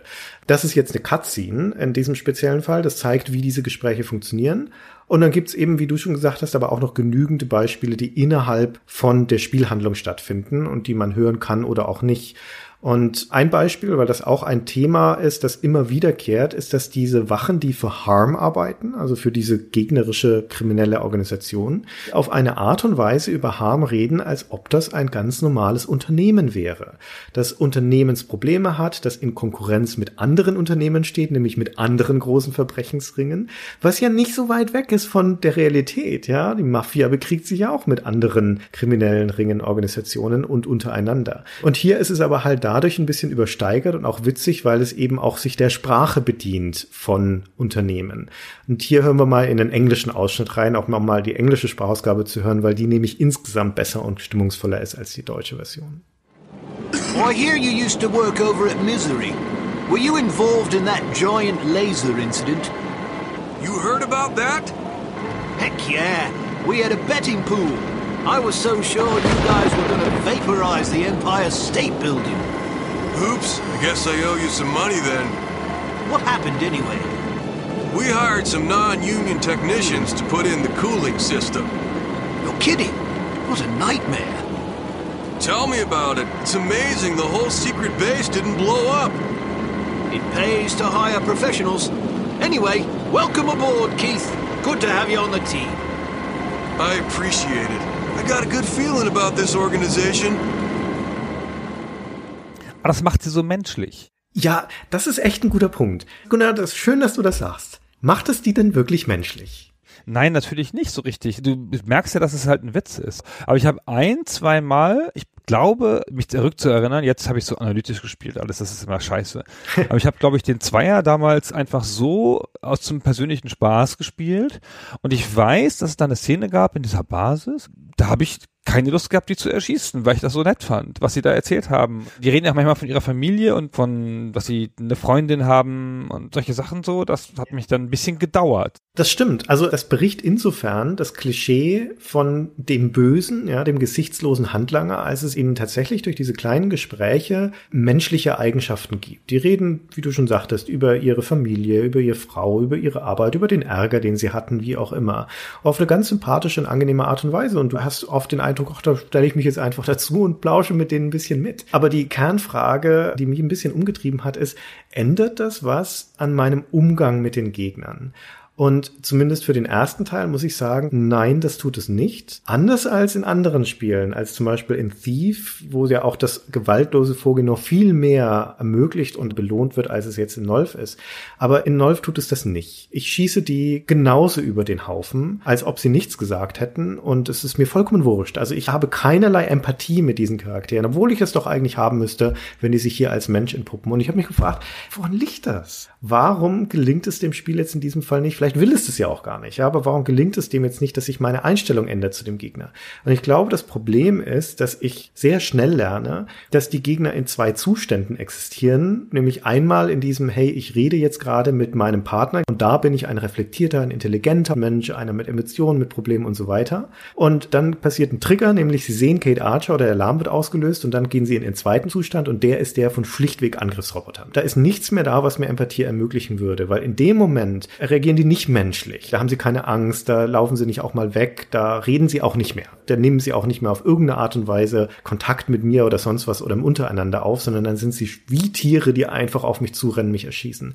Und spätestens dann ist jede Empathie schon wieder weg. Und weil ich das sehr schnell lerne, dass das so funktioniert in dem Spiel, ist das ganz leicht zu identifizieren und zu entzaubern, diese Gespräche als schlichtweg Staffage. Es ist ja auch so, dass es einfach wahnsinnig viele Gegner gibt. Ja, also immer wieder denselben Gegner, aber halt wahnsinnig viele und dass die Leute sich halt nur kurz davon unterscheiden in diesem Moment, diesem hörspielhaften Moment des Gesprächs. Genau. Und dann halt so sind wie die anderen Gegner mit, die genau zwei Sprachausgaben haben und die immer wiederholen. Im eigentlichen Kampf, wenn die Gegner in dem anderen Zustand sind, in dem Angriffsroboterzustand, wie du so schön sagtest, dann sind sie ja auch nicht mehr originell. Da kommt auch keine originelle Bewegung mehr oder ein origineller Spruch oder sowas. Die haben jeder ein, zwei Sachen, sagen die immer wieder und machen ihre 1, 2, 3 Gag-Bewegungen, die ich auch meistens nicht überzeugend finde, so. Mit so schräg auf dich zulaufen und sowas. Sie sind keine Individuen mehr. Sie sind ja auch in den Gesprächen nicht identifizierbar als Individuen. Du kannst ja die Stimme noch nicht mal den Leuten zuordnen, die da miteinander reden. Ich meine das ganz ernst. Das hat so was Hörspielhaftes, weil du das auch meist das Gespräch schon hörst, bevor du sie siehst. Das ist in ganz vielen Situationen so, dass ich nicht sehe, wie sie sich zum Gespräch zusammenstellen und dann näher rankommen und sie dann höre, wie es ja im echten Leben ist. Ja, du siehst ja ständig Leute, kommst näher ran, hörst dann das Gespräch, sondern du hörst ganz oft das Gespräch sehr deutlich durch eine Wand und denkst, oh, hier muss jemand sein. Dann suchst du sie überhaupt erstmal, um zu finden, wo sie sind. Aber meistens bin ich einfach stehen geblieben und habe mir sozusagen dieses Hörspiel kurz angehört. Also in Levels, wo ich mir klar war, dass ich keine Angst vor ihnen haben muss, ja, da bin ich halt einfach stehen geblieben, habe abgewartet, habe sie dann erschossen. Warum sind sie denn dann eigentlich drin, diese Gespräche im Spiel? Das ist halt ein humoristisches Element, eins, das sehr leicht zu machen ist auch, darf man nicht vergessen. Hm, stimmt. Es ist ja sehr schwierig in einem Spiel Humor zu haben, vor allen Dingen, weil Humor, guter Humor ja eine visuelle Komponente hat und das ist sehr schwer herzustellen, es sei denn unfreiwillig in Zwischensequenzen, wo die Leute das Glas schief halten, wenn sie trinken. Das ist halt wirklich schwierig, das zu machen in Spielen, deswegen machen es auch so wenig und so diese Art von Humor, die ja auch noch clever ist und mit dem Szenario spielt, ist sehr leicht herzustellen nimmst du halt eine Reihe von Mini-Hörspielchen auf und spielst sie an den richtigen Stellen ein. ist super. Stimmt. Ja. Und es ist halt Wegwerfhumor, was halt immer gut ist für Spiele. Bei den Spielen hast du ja nicht die volle Kontrolle über das Timing des Humors. Das heißt, du kannst ja nicht alles erlauben, was sich Filme erlauben können, weil der Spieler umgeht es halt einfach oder macht es kaputt irgendwie. Und das lässt sich halt sehr leicht kaputt machen, ohne dass es stört. So, du kannst einfach dran vorbeigehen und es ignorieren. Du kannst den Sound ausgeschaltet haben, du kannst sie erschießen, dann bricht es ab. Das stört niemanden.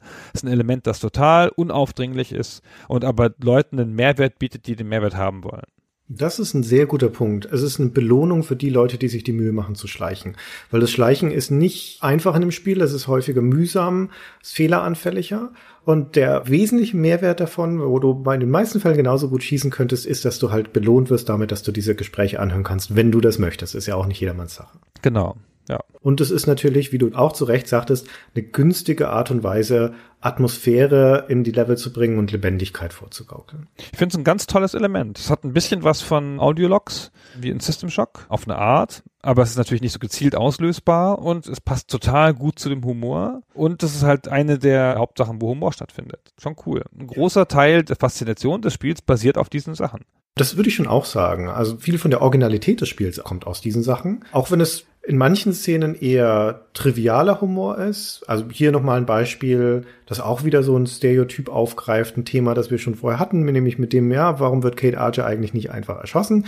Das ist jetzt in Marokko, also im ersten Level des Spiels, oder im ersten Szenario des Spiels, der Böse, der Volkov, der da gerade den Bruno Laurie erschossen hat, der redet jetzt wieder mit einem seiner Handlanger. Das ist dieses Gespräch. Das Mädchen ist in der Lobby. Töte sie. Warum töten Sie sie nicht, Mr. Volkov?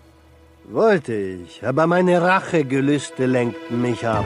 Sollte eine Lehre sein, sich nicht von Gefühlen leiten zu lassen. Guter Rat, Sir. Gut, dann gehe ich Sie jetzt erschießen. Also das ist nett, aber ist relativ trivial.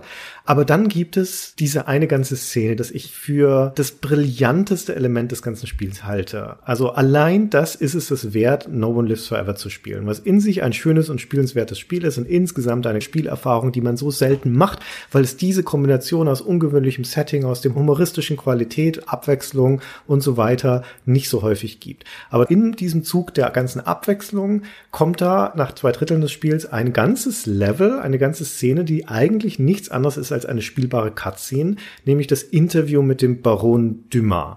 Da wird Kate geschickt zu dem alten Herrenhaus von einem Industriellen. Das ist in England und das ist ein englischer Aristokrat, der heißt Baron Dumas. Und sie schleicht sich dann zu dem hin oder verschafft sich Zutritt zu dem unter dem Vorwand, dass sie eine Journalistin ist, die ein Interview mit ihm führen möchte für die Serie Einflussreiche Persönlichkeiten. Und dann führt man als Spieler ein Interview mit ihm und hat da jeweils dann in sieben oder acht Fragen, glaube ich, immer die Auswahl zwischen zwei Optionen, was man ihn fragen kann. Dessen Passion ist die Jagd, also ist meistens eine Jagdfrage oder eine Kulturfrage. Sowas wie, was ist Ihr liebster Maler, welche Musik hören Sie gern und so weiter. Und diese ganze Szene, die nichts als ein langgezogenes Gespräch ist, ist eine schiere und pure Freude, weil sie einerseits sehr, sehr schön geschrieben ist, weil sie eine sehr schöne Charakterzeichnung von Kate auch bringt, die mit einem sehr unterschwelligen, suffisanten Humor da reagiert, hauptsächlich indem sie gnadenlos immer wieder nachhakt.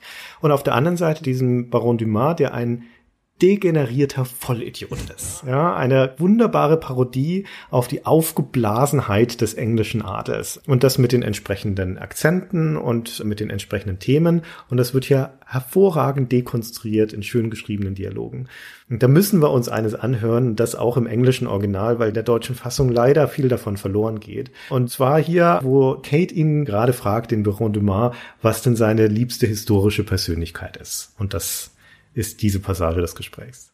What historical figure do you most admire? Hmm, probably uh, Beowulf. Um, I was thinking of historical rather than fictional individuals. Well, I was referring to the historical Beowulf, not the fictional one. You mean the one who slew Grendel and his mother? That's right. He's a fictional character. Yes, I know that, but there was also an historical one. The Beowulf who fought the dragon. Precisely. But there aren't any dragons. Well, not anymore, thanks to Beowulf. Es ist einfach schön. Ja? Also ich mag diesen Humor. Der ist jetzt nicht so in your face, das ist nicht so die krasse Pointe hier und Cartoon-Humor da. Das hat das Spiel durchaus auch drauf, dieses ganze Übersteigende. Aber hier ist es ein ganz dezenter Humor. Das ist eine schöne Persiflage. Komm, wir hören uns noch einen Ausschnitt an, weil es so schön ist. Hier fragt sie ihn, was sein, sein Lieblingsgewehr ist, das er für die Jagd verwendet. I'm sure our loyal readers would love to know what hunting rifle such a magnificent sportsman favors on safari. Ah, yes, indeed. Well, it depends to some degree on the beast I'm tracking. For a tiger, I tend to favor the legendary Matterhorn Model 4 special issue. Isn't that a 22 caliber target rifle? Uh, Seems a bit feeble for a tiger. yes, but I savor a challenge. How intrepid! You must be quite a marksman to take down a tiger with a single round from a 22. Well, sometimes it takes a few more than that. Still, even three rounds is impressive. It's usually more like 17 or 18. Really? You might find a larger caliber to be more humane. Yes, but then you have to deal with all that nasty recoil. I see. Also, wie gesagt, ich finde allein deswegen ist es das wert, das Spiel zu spielen. Und gerade auch deswegen, weil es mit der eigentlichen Spielmechanik gar nichts zu tun hat. Man hat sich das einfach verdient, auch diese Passage, weil zu diesem Zeitpunkt kennt man die Cage schon ein bisschen und man weiß, wie das Spiel funktioniert und äh, ist schon der Story schon fortgeschritten und da ist es auch wieder eine unerwartete, entschleunigende Abwechslung. Das hat ja sogar noch eine Funktion, das Gespräch, weil wenn du ihn richtig befragst, also ihm immer schmeichelst und so, dann erzählt er dir ja auch noch, dass der Safe, in den du einbrechen willst, mit Infrarotsensoren ausgestattet ist, also verrät sich auch noch. Jedenfalls sehr cool und ein sehr schöner Bruch so im Tempo des Spiels, sehr angenehm. Muss man sich auch mal leisten können, sowas im Spiel, ja. Macht auch nicht jeder. Ja. Haben Leute Angst vor. Das ist so ein typisches Ding, wovor Spieleentwickler Angst haben. Ah, dann langweilen die sich, dann hören die bestimmt auf, dann sind die bestimmt sauer, voll blöd. Ja, schade, ne? Aber hier ist schön demonstriert, wie man das gut einsetzen kann. Ich meine, ist jetzt auch nicht so lang die Szene und wenn es dich langweilt, dann klickst du dich halt schnell da durch und brichst die ganzen Dialoge ab und dann kannst du wieder weiterschießen. Also da ist jetzt nicht so viel verloren. Das ist eine Belohnung für die Leute, die sich erfreuen können an dieser Art von Texthumor, Sprachhumor. Aber wie gesagt, das ist eines der Beispiele für den Abwechslungsreichtum des Spiels. Und da ist ja noch viel mehr drin. Schilder mal ein paar Sachen, wo man so unterwegs ist, was man so alles erlebt in dem Spiel. Man ist das ja auch gewohnt, dass James Bond immer an unterschiedlichen Orten auftaucht und sich dann immer anders anzieht. So ist es hier halt auch. Und das ist auch genau mit Absicht. Ja, wir haben ja schon die Raumstation gesagt und Marokko, man kommt nach Ostdeutschland. Übrigens Ostdeutschland auch ein super, Be super Beispiel, weil da muss man mit anderen Agenten kommunizieren, die alle so Passphrasen sagen. Und das ist immer ein Anmachspruch Spruch. Ist ja klar, weißt du, hat sich dann irgendein Idiot zu Hause in der Basis schön ausgedacht, dass wenn die Kate da rausgeht, dann kriegt die schön Sprüche, weil es ja eine Frau, ne? Und jedes Mal sagen die Agenten, warum muss ich eigentlich diesen Scheiß sagen, diesen blöden Spruch? Und Kate nimmt das aber ohne jede Kritik, ganz profihaft, ja, ja. Ja, okay, weiter, weiter. Ja, stimmt. Ja, das ist ein bisschen lustig. Genau, was haben wir noch gesagt? Ach so, ja, es gibt diese großartige Szene, ist jetzt nicht so richtig ein Ort, wo du aus dem Flugzeug fällst und dann mit deiner Maschinenpistole gegen andere Fallschirmspringer kämpfst im Flug. Ganz super Szene, war ich total weggeblasen damals. Wir hatten bei der Gamestar ja mal den Artikel die zehn besten Levels aller Zeiten und da war das eines davon. Unexpected Turbulence heißt das, wo du erst im Flugzeug kämpfst, das gekapert wird und dann ballerst du dich durch dieses in wunderbarem Orange-Muster ausgestattete Flugzeug der 60er Jahre und dann fliegst du da raus und musst dann runterfallen zu einem unter dir fliegenden Typen, der den Fallschirm hat, damit du den dann schnappen kannst. Super coole Szene, ja. Das meinte ich halt vorhin mit diesem Filmhaften, ne? Das ist halt eine Szene, die ist sehr memorabel, vergisst man nicht, wenn man es gespielt hat, bleibt einem und nimmt das normale Core-Gameplay quasi noch auf, weil du spielst ja mit derselben Waffe und so. Aber es fühlt sich halt ganz anders an. Ist eigentlich relativ perfekt gemacht. Genau. Also die Variation, die das Spiel da reinbringt, hat es ja nicht nur auf der Ebene der Schauplätze, obwohl auch das enorm ist in Bezug auf das, wo man hinreist. Wie du schon sagtest, die Raumstation, das Flugzeug, überhaupt Vehikel. Du hast ein Level in einem fahrenden Zug, du hast ein Level, da bist du auf dem Schiff unterwegs. Dann später tauchst du runter zum Wrack dieses Schiffes. Ist es plötzlich ein Unterwasserlevel. Hm, bist in den Tropen unterwegs. Auf dieser Seilbahn musst du dich, während die fährt, gegen Hubschrauber verteidigen und so weiter. Wahnsinn, was da an unterschiedlichen Ideen aufgefahren wird. Und dann hast du auch noch die spielmechanische Variation, dass es mal Schießen ist, mal ist es Schleichen, mal musst du unentdeckt bleiben, mal ist überhaupt keine Gefahr, sondern du bewegst dich nur durch ein Level wie diesen Nachtclub, wo du überhaupt erstmal Informationen sammeln musst. Mal bist du unter Zeitdruck, na, dann ist Kate nass geworden im Winter, ist draußen unterwegs und muss schnell einen Ort finden, wo sie sich wieder aufwärmen kann. Oder später wird sie mit dieser biologischen Waffe infiziert, die Leute explodieren lässt, was ja die große Bedrohung des Spiels ist. Und dann hat sie sich das selber eingefangen. Und dann hat sie auch nur kurz Zeit, um das Antiserum zu finden. Was übrigens auch ganz nett ist. Da ist es eher plakativer Humor, weil das Zeichen dafür, dass man damit infiziert ist, ist, dass die Leute aufstoßen müssen. Das passiert im Spiel mehrmals bei anderen Leuten. Und dann ist Kate selbst infiziert und dann läuft sie durch die Gegend und ballert Leute um und rülpst die ganze Zeit. Ich bin simpel gestrickt, mir hat das richtig viel Spaß gemacht. Das ist genau dein Humor. Ja, ist wirklich volle Kanne mein Humor.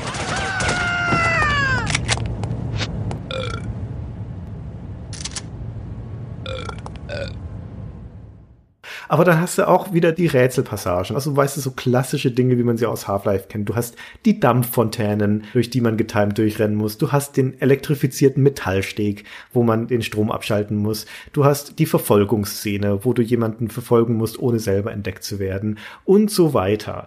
Also es ist kaum ein Level wie das andere und du kannst dir nie sicher sein, was als nächstes passiert. Und durch diese Vielfalt und durch den schnellen Wechsel von diesen Sachen kaschiert das Spiel natürlich auch, dass die Handlung Hanebüchen lückenhaft ist und riesige Plotlöcher drin hat. Aber scheißegal, ja, bevor du noch drüber nachgedacht hast, bist du schon im nächsten Schlamassel und am nächsten Schauplatz. Und das ist schon enorm cool. Ah, sie geben sich ja schon Mühe mit der Handlung immerhin, dass es mal einen Twist hat und so. Ja, da haben wir schon Spiele gesehen, die das wesentlich fauler behandeln. Und wir haben noch vergessen, dass sie ja Vehikel fahren kann. Stimmt. Das Schneemobil, das bekannte, damit schwer zu steuern, das Schneemobil, damit fährt sie rum und kann dann auch Gegner überfahren. Das ist ja auch eine angenehme Abwechslung. Ich fand es übrigens ganz cool, weil du ja gesagt hast mit Harm, dass die diese Leute infizieren mit dieser biologischen Waffe. Da gibt's dann so ein Drohvideo, mit dem sie die Welt bedrohen und das ist sehr lustig, weil sie das mit einer Handpuppe machen. Also Harm schickt halt so ein Video von einer Handpuppe, die mit hoher Stimme spricht und die dann diese ganzen Drohungen ausspricht und sagt hier, wir haben schon Leute infiziert. Unless our demands are met, ja, ich weiß gar nicht, ob irgendwo erwähnt wird, was ihre Demands sind, aber egal. Man muss das jedenfalls machen. Sonst lassen wieder lauter Leute explodieren. Ein Haufen britischer Pfund. Sie haben drei Sachen. Haufen britischer Pfund, den Kontinent Australien und einen internationalen Feiertag, den Harm-Feiertag. Das wollen sie haben. genau. Das ist aber so super, weil in dem Video selber sagen sie es nicht. Da sagen sie nur, wir haben eine Liste mit mehreren Punkten geschickt. Das kommt voll diesem Image von Harm entgegen, die ja eine ganz normale Arbeitgeberorganisation sind, wie wir wissen aus den Gesprächen. Ja, toll. Ja, genau. Ah, das ist natürlich nett, ne? Das sind so diese hübschen kleinen Gags, die Ausstattung, das Setdesign von den Schauplätzen ist mit den Möglichkeiten, die sie in dem Jahr hatten, schön gelungen. Das nimmt natürlich dankbar diese Elemente der 60er Jahre auf. Du hast also generell die poppigen Farben, das vieles Orange. Du hast gerne mal runde Fenster, du hast die runde Formen, ist alles ein bisschen plüschiger, aufgepolsterter etc. Und die sehr statischen Levels, in denen an sich nicht viel passiert, die sind dadurch aufgelockert, dass du dann halt ab und zu schöne Effekte hast. Du hast ein bisschen Regen in Bremen zum Beispiel, dann steigen so leichte Dampfsäulen aus den Gullis und hast flackernde Laternen und solche Dinge. Und das ist mit den Möglichkeiten, die das Spiel hat, wirklich ganz nett gemacht. Und die KI hat ja auch schon so Anflüge, dass sie, es scheint zwar noch eher geskriptet zu sein, aber die schmeißt ja zum Beispiel auch Sachen um, um Deckung zu schaffen. Also sie schmeißt Tische um oder Regale etc. Und die haben auch so getriggerte Animationen, wenn du sie jetzt umschießt und sie sind an einem Geländer zum Beispiel, dann kippen sie über das Geländer nach unten oder sie rollen die Treppe nach unten. Und das ist nett anzusehen. Das ist vor allem halt auch eine hübsche visuelle Belohnung dafür, dass du da gerade einen Erfolg im Spiel hattest, indem du einen Gegner ausgeschalten hast. Und das sind vor allen Dingen schon erste Ansätze von dem, was später dann ja auf beeindruckende Art und Weise in vier wieder aufgegriffen wird, wo die KI in der Lage ist, all das, was hier noch sehr geskriptet aussieht, dann tatsächlich prozedural aus dem Spielkontext herauszumachen, also sich die Deckung zu schaffen und sich irgendwo durchzuschlagen und so weiter. Ja, das stimmt. Also hier wirkt es noch ein bisschen lächerlich an manchen Stellen, weil die KI auch komische Sachen macht manchmal so. Aber immerhin ist schon eine Herausforderung, wenn man nicht gleich die Gegner beim ersten Angriff erledigt und man spielt auf Hard, dann gehen die halt nervig zurück und verstecken sich hinter der Ecke und so. Muss man sich schon ein bisschen Mühe geben manchmal. Ja, Mai. Naja, die mit KIs ist zu mechanisch. Also sie bewegen sich in solchen regelmäßigen Abständen aus der Deckung, dass du da einfach das Fadenkreuz an einer Stelle lassen kannst und rhythmisch klicken, weil du vorhersehen kannst, wann der Kopf wieder vorkommt. Das ist gerade bei dem Boss Bosskampf gegen den Volkov, gegen den Hauptattentäter, der ist zum Beispiel eine Farce schlichtweg weil einmal in Sekunde rennt er aus seiner Deckung vor und bleibt an der gleichen Stelle stehen. Wenn du ihn dann getroffen hast, rennt er wieder zurück in die Deckung und es zieht sich halt zwei Minuten, solange bis du ihn umgenietet hast. Aber hey, nach modernen Maßstäben ist das kein besonders kompetenter Shooter. Aber er funktioniert trotzdem gut genug, dass er Spaß macht. Ja, ich finde, es hat mich da weniger gestört als bei anderen Spielen dieser Art, so weil ich finde, also man wird stark belohnt durch viele Sachen, die man so findet und das Durchkommen ist nicht die einzige Belohnung oder das, das Schaffen oder die Freude am Schusskampf, sondern belohnt dich auf viele Arten und du freust dich auch mal sehr zum nächsten Schauplatz zu kommen. Bin da einfach so durchmarschiert so, ja. Und ich fand das auch ganz angenehm, dass es nicht so eine riesen Herausforderung an manchen Stellen war. Das ist schon wahr, ja. Wie du schon sagst, es hat diese vielen kleinen Belohnungen auch einfach an den Sachen, die man entdecken kann, zum Teil so in den Levels. Und ich meine jetzt nicht nur mal nur diese geheimen Dossiers und Sachen, sondern halt auch einfach so Designelemente wie Schilder und kleine versteckte Dinge. Auch wenn es da sich den ein oder anderen Patzer erlaubt, aber das ist ja auch schon wieder charmant. Zum Beispiel in mehreren Szenen liegen Geldscheine rum, zwar deutsche Geldscheine, was so ein bisschen visualisieren soll, hey, das ist ein internationales Spiel und man ist ja echt viel in Deutschland unterwegs. Also du bist im Spielverlauf bist du in Ostberlin, in Hamburg, in Bremen und in den Alpen. Also mehr als ein Drittel des Spiels, würde ich sagen, spielt irgendwo in deutschen Schauplätzen. Und dann liegen halt so Markscheine rum, so 5 Mark und 20 Mark Noten. Und das sind aber die neuen Designs von 1992, die 5 Mark Scheine mit Bettina von Arnim drauf. Aber zu dem Zeitpunkt in den 60ern hätte es das alte Dürer-Mädchen sein müssen. Also vermutlich der Großteil der internationalen Spieler hätte das nie gemerkt, aber jetzt hast du als deutscher Spieler den Vorteil, dass dir bei Sachen auffallen, wie eben auch die deutschen Schilder. Ja, wir hatten es vorher schon. Alle Schilder sind falsch, Christian. Ja, wirklich. Es ist so fies, alle Schilder sind falsch. Und ja. natürlich reden die Deutschen in der englischen Version manchmal mit komischen Akzenten, nicht immer mit deutschen Akzenten und dann immer so auf Englisch und dann sagen sie noch, geh zum Teufel am Ende und sowas. Ja. Ah. Also wenn du gerade in diesem Nachtclub in Hamburg, der das einsame Valkyrie heißt, da stehen dann so Werbeposter an der Wand für Showacts und da steht dann sowas drauf wie Bilden Sie mir Liebe oder Gefährliche Frau, Sie können nicht ihr widerstehen. Bewachung heraus. das, das ist so charmant doof, dass es einfach so halbherzig übersetzt wurde. Und mein aller, aller, aller Lieblingsfall sind aber Kartons, die du ab und zu so rumstehen siehst in irgendwelchen Regalen, in Lagerhallen und sowas. Und auf denen steht, Vorsicht, gebrechlich. ja.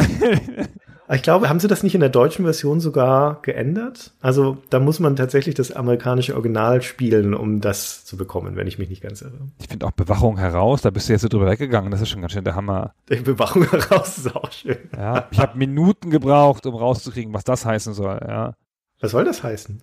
Watch out. Oh nein, watch out, ja natürlich, Bewachung heraus. Okay, guck, bin ich gar nicht draufgekommen. Ja, ist doch klar. Die gefährliche Frau kommt, Bewachung heraus. Ja, super. Und dann kannst du mir vielleicht noch eine andere Frage beantworten, wo ich auch gerätselt habe, weil es gibt Schilder in Ostberlin an der Wand, da steht drauf, Begriff kein Trespassing. Also kein Trespassing, da haben sie sich nicht mal die Mühe gemacht, das zu übersetzen oder wussten es nicht, das heißt halt kein Zugang. Aber warum Begriff Ausrufezeichen? Hm. Was heißt denn Begriff im Englischen? Man würde sowas erwarten wie Achtung oder Vorsicht oder Warnung oder so. Aber da kommt man doch nicht auf Begriff. Nee, Begriff wäre ja Term.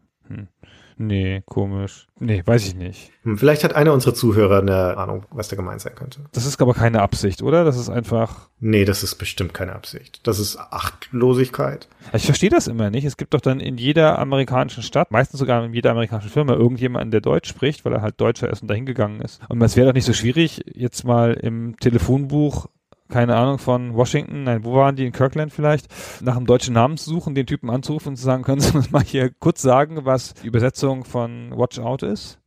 Bewachung heraus. Ah, danke. Ja, hm. ja weiß ich auch nicht. Es ist doof. Ja, es ist wirklich doof. Aber. Hm. Also, sie machen ja alle falsch. Alle. Alle amerikanischen Filme, alle amerikanischen Spiele haben mindestens einen Fehler. Ja. Es gibt ja keinen Grund dafür. Ja. Naja. Wir werden es niemals lösen. Naja, aber jetzt inzwischen gehört es so zum Charme des Spiels, würde ich sagen. Also für uns Deutsche. Ach, hier passt das schon hin. Hier ist es ja lustig, ja. Das ist ja einer der wenigen Fälle, wo ein deutscher Spieler tatsächlich mal einen Vorteil hatte, auch einen Humorvorteil gegenüber den amerikanischen Spielern, weil er da was versteht. Unabsichtlich vielleicht, aber etwas Amüsantes hat, was die Amerikaner nicht sehen. Ah, immerhin. Einmal haben wir was davon, ja. Einmal haben wir was davon, genau. Wenn man das Original spielt. Wie gesagt, ich glaube, in der deutschen Fassung ist es nicht so. Ah ja. Gut, jetzt müssen wir eine Sache unbedingt noch würdigen, bevor wir es vergessen. Und das ist die Musik. Die Musik. Ja. Ja, klar, das dürfen wir nicht vergessen. Es hat ja einen ganz großartigen Soundtrack von Guy Whitmore, der so im 60er-Stil lauter Themen aufsammelt. Das klingt wie ein 60er Film-Soundtrack. Das ist auch das Ziel offenkundig. Mhm. Und ähm, es ist ein adaptiver Soundtrack weiß nicht, wie oft es das damals schon gab. Ich erinnere mich nicht gut, aber gab es schon öfter. Half-Life hat das ja auch, ne? Das heißt, die Musik wird schneller oder ändert sich im Thema, wenn ein Kampf kommt und solche Sachen. Ja, das ist in Nolf wirklich schön auch gelöst, weil sie ein Thema haben, das dann situativ variiert wird. Das können wir mal schön anhören an dem Beispiel, wo das gut zu erkennen ist. Also das hier zum Beispiel ist eines der Standardstücke, das häufiger im Spiel kommt und die erste Melodie oder die erste Variante davon ist einfach die, die gespielt wird, wenn eine Szene ohne jetzt eine direkte Bedrohung ist, wie zum Beispiel da in diesem, das einsame Walküre, in diesem Club in Hamburg, wo man erstmal rumläuft. Und das klingt so.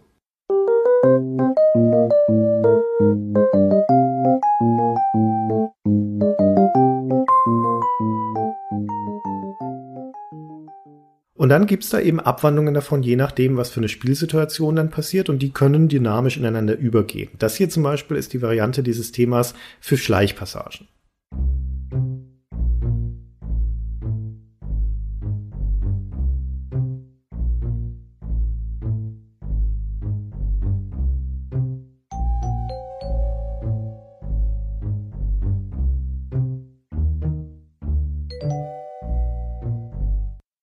Passt natürlich, ne? Das ist schon ein bisschen geheimnisvoller und zurückgenommener. Und dann gibt's die andere Variante von diesem Thema, wenn Kate in Kämpfe gerät.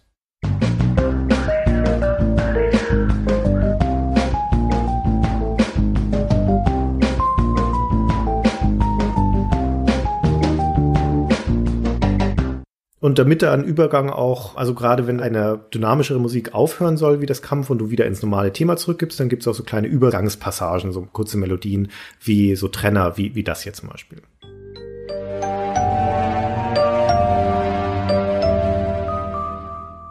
Und das ist nett gemacht, weil es unaufdringlich ist. Also das ist Musik, die selbst wenn du sie zum hundertsten Mal hörst, trotzdem noch gut ins Ohr geht und die sich schön unter die Szenen legt und so die Spielhandlung auf wunderbare Art und Weise mitträgt. Ist ganz sauber gemacht, finde ich. Ja, also echt eine gute Arbeit. Und man hört es auch noch gern. Und sie sind sich aber auch so sicher in ihrer musikalischen Expertise, dass sie sogar noch eine CD beigelegt haben dem Spiel. Oh, ja. Eine zweite CD, also eine Musik-CD einfach, die heißt In the Lounge. Und das sind Songs, die nicht im Spiel vorkommen, die nur als Begleitmaterial zum Spiel sind. Die sind auch nicht vom Komponisten der Hauptmusik, sondern von einer Frau Rebecca Kn ich möchte ich gar nicht aussprechen, Kneubuhl. Kneubuhl? Kneubühl? Mhm. Neubuhl, das ist ja, wird ja eine Amerikanerin sein, ja, das spricht man bestimmt anders aus. Und die sind extra dafür gemacht und der Publisher Fox hat dann sogar noch so zwei Stücke so Indie-Musik draufgenommen, die sie als eine Art Wettbewerb ausgeschrieben hatten. Das siehst du mal, Audio ist halt einfach günstig. Da kannst du dann einfach noch extra Material mit dazu packen, was überhaupt nicht im Spiel gebraucht wird.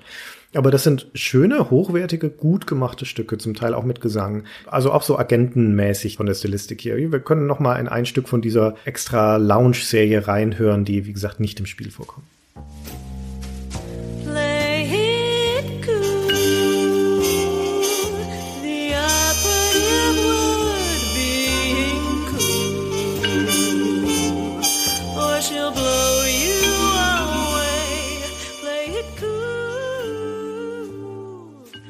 Das ist echt gut gemacht, finde ich. Kann man mal einfach so haben, finde ich, für so Geschenkkriegen in der Packung mit drin liegen und so. Ist echt ein netter Zug gewesen. Ja, stimmt. Okay. Ja, so. Jetzt haben wir lang über den ersten Teil gesprochen. Wir reden jetzt nicht in dieser Ausführlichkeit über die anderen. Die Serie an sich war leider nur kurzlebig. Es gab dann noch zwei Jahre später, im Jahr 2002, den zweiten Teil, No One Lives Forever. Zwei, da ist dann auch dieses The Operative inzwischen weggefallen. Und im Prinzip ist die Formel die gleiche mit diversen Änderungen. Nicht zuletzt, dass das Spiel wesentlich besser aussieht. Also grafisch in diesen zwei Jahren nochmal einen sehr deutlichen Sprung gemacht hat, vor allem was die Figuren, die Gesichtsanimationen angeht. Ticken noch lustiger und persiflierender geworden ist als der erste Teil, das auch stärker will und dass es generell spielmechanisch sauberer ist, das Gunplay ein bisschen besser, das Schleichen mehr durch Systeme unterstützt, wie zum Beispiel eine Unsichtbarkeitsanzeige und ein bisschen mehr Gadgets. Und es hat aber halt diesen einen Killer aus meiner Perspektive, den ich echt schwer ausstehen kann, nämlich dass es respawnende Gegner hat. Es fällt mir schwer, das zu verzeihen unerträglich. Ja, ja, ich finde das ganz schrecklich. Das stresst mich auch so und das passt ja gar nicht zu einem Agentenspiel, auch mit Schleichelementen. Ja, das kriegt dann dadurch so was Schießbudiges.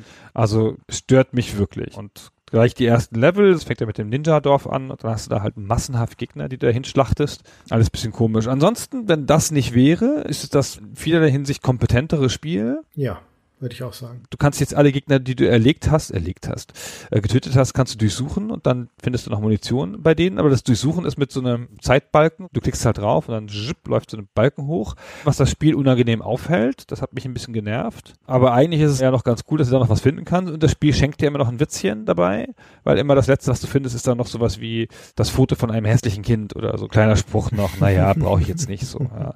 Aber es ist halt noch ganz nett. Und es hat bisschen mehr Rätsel und noch ein bisschen mehr Sachen, die so rumliegen und wo man noch was finden kann.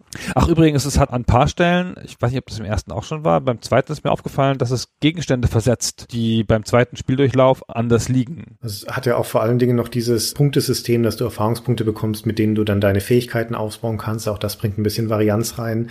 Also spielmechanisch ist es das komplexere und gleichzeitig aber trotzdem auch das schnellere Spiel. Also es hat auch einen besseren Flow. Und wie gesagt, es könnte eigentlich rund um das bessere Paket sein, wenn es nicht die Schleichmechanik dadurch sabotieren würde, dass es dir einerseits mehr Tools in die Hand gibt, wie eben die Anzeige für die Dunkelheit und die Möglichkeit, jetzt Leichen zu tragen und irgendwohin zu verstecken. Aber zum einen respawnen die Gegner, zum anderen wachen Gegner, die du nur betäubt hast, wieder auf nach einiger Zeit. Das war im ersten Spiel auch schon so, nur da war es nicht so relevant, weil Gegner niederzuschlagen sie da einfach tötet. Und das heißt halt, dass es sich eigentlich nicht sonderlich lohnt, im zweiten Teil zu schleichen, weil es dir ständig wieder verleidet wird, dadurch, dass die Gegner dann in deinem Rücken auftauchen. Und das ist eine seltsame Entscheidung. Nichtsdestotrotz ist es immer noch ein sehr gutes Spiel und es hat auch wieder durch diese inszenatorische Vielfalt, durch diese humoristische Ebene, durch Kate Archer als Person, die natürlich immer noch spitze ist, hat es trotzdem eine Spielerfahrung, die sehr einzigartig ist und die mit beiden Spielen insgesamt eigentlich bis heute nicht so recht wiederholt wurde. Also mir würde aus dem Stegreif kein anderes Spiel, zumal kein anderer Shooter einfallen, der diese Art von Spielerfahrung heute liefern würde. Nee, es ist sehr besonders. Das hat den viel besseren Spielanfang. Deswegen ja meine Verwirrung, die ich vorhin beschrieben habe, mich dem Spiel wieder zu nähern. Und jetzt fällt mir noch was ein. Die beiden Spiele fangen mit so einer Art Tutorial an, indem sie dir so ein bisschen die Bedienung erklären, was immer, finde ich, eine Gefahr ist in Spielen, wenn man das doof macht. Ey, und das erste Nolf fängt mit so einer Art Agentenlehrgang an in dem Hauptquartier von Unity. Und ich schwöre, das erste, was sie dabei bringen, ist eine Tür zu öffnen. Stimmt. Mit großem Ernst, ja. Und so, jetzt klicken Sie jetzt hier, öffnen Sie die Tür. Sensationell, super gemacht, Level 1 bestanden. Jetzt können Sie in den nächsten Raum gehen. Äh, hallo? Ich habe gerade gelernt, wie man eine Tür aufmacht. Also da habe ich schon echt elegantere Wege gesehen, sowas zu lernen. Das hat mich sehr geärgert. Und das haben sie in zwei Jahren schöner gemacht. Da bist du so ein bisschen schon in der Mission, wenn es losgeht. Was du gelernt hast, ist, welche Taste du drücken musst, um mit Gegenständen zu interagieren. Das ist halt jetzt hier am Beispiel von der Tür. Und ja, das ist ein bisschen banal, aber trotzdem ist es ja was, was du können musst. Also so dramatisch fand ich das jetzt nicht, zumal die Szene ja eine Sekunde wieder vorbei ist. Weißt du, das Spiel stellt dich halt vor einen Gegenstand und blendet dann irgendwie ein, jetzt E drücken, dann hast du es auch gelernt. Aber da ist es halt so, so, Achtung, der Agentenlehrgang beginnt, die wichtigen Sachen, jetzt E drücken. Hm. Ja, okay. Weil es so aufgebauscht war. Du gehst in diesen Raum, wo du extra was machst und dann lernst du nur diese eine Sache. Ja, und dann kommst du in den nächsten Raum. Naja. Ja. Ja, das ist wahr. Ich fand diese Lehrgangsdinger auch immer ziemlich ermüdend und unnötig letztendlich. Zumal ein guter Teil von den Spezialgegenständen, die du bekommst, auch ziemlich nutzlos sind im ersten Teil. Sofern es nicht Sachen sind, die du brauchst, um irgendwelche Abgründe zu überwinden, zum Beispiel wie dieses Seil oder den Minenscanner oder sowas. Aber ansonsten zum Beispiel diese Parfümflasche mit dem Betäubungsspray oder ein Giftspray oder ein Säurespray. Also jetzt drei unterschiedliche Anwendungen sogar und nichts davon ist irgendwie nützlich, weil mich diese Wolke, die die ausstößt, mich immer sofort selber schlafen gelegt gelegt. Vielleicht bin ich auch zu blöd dazu.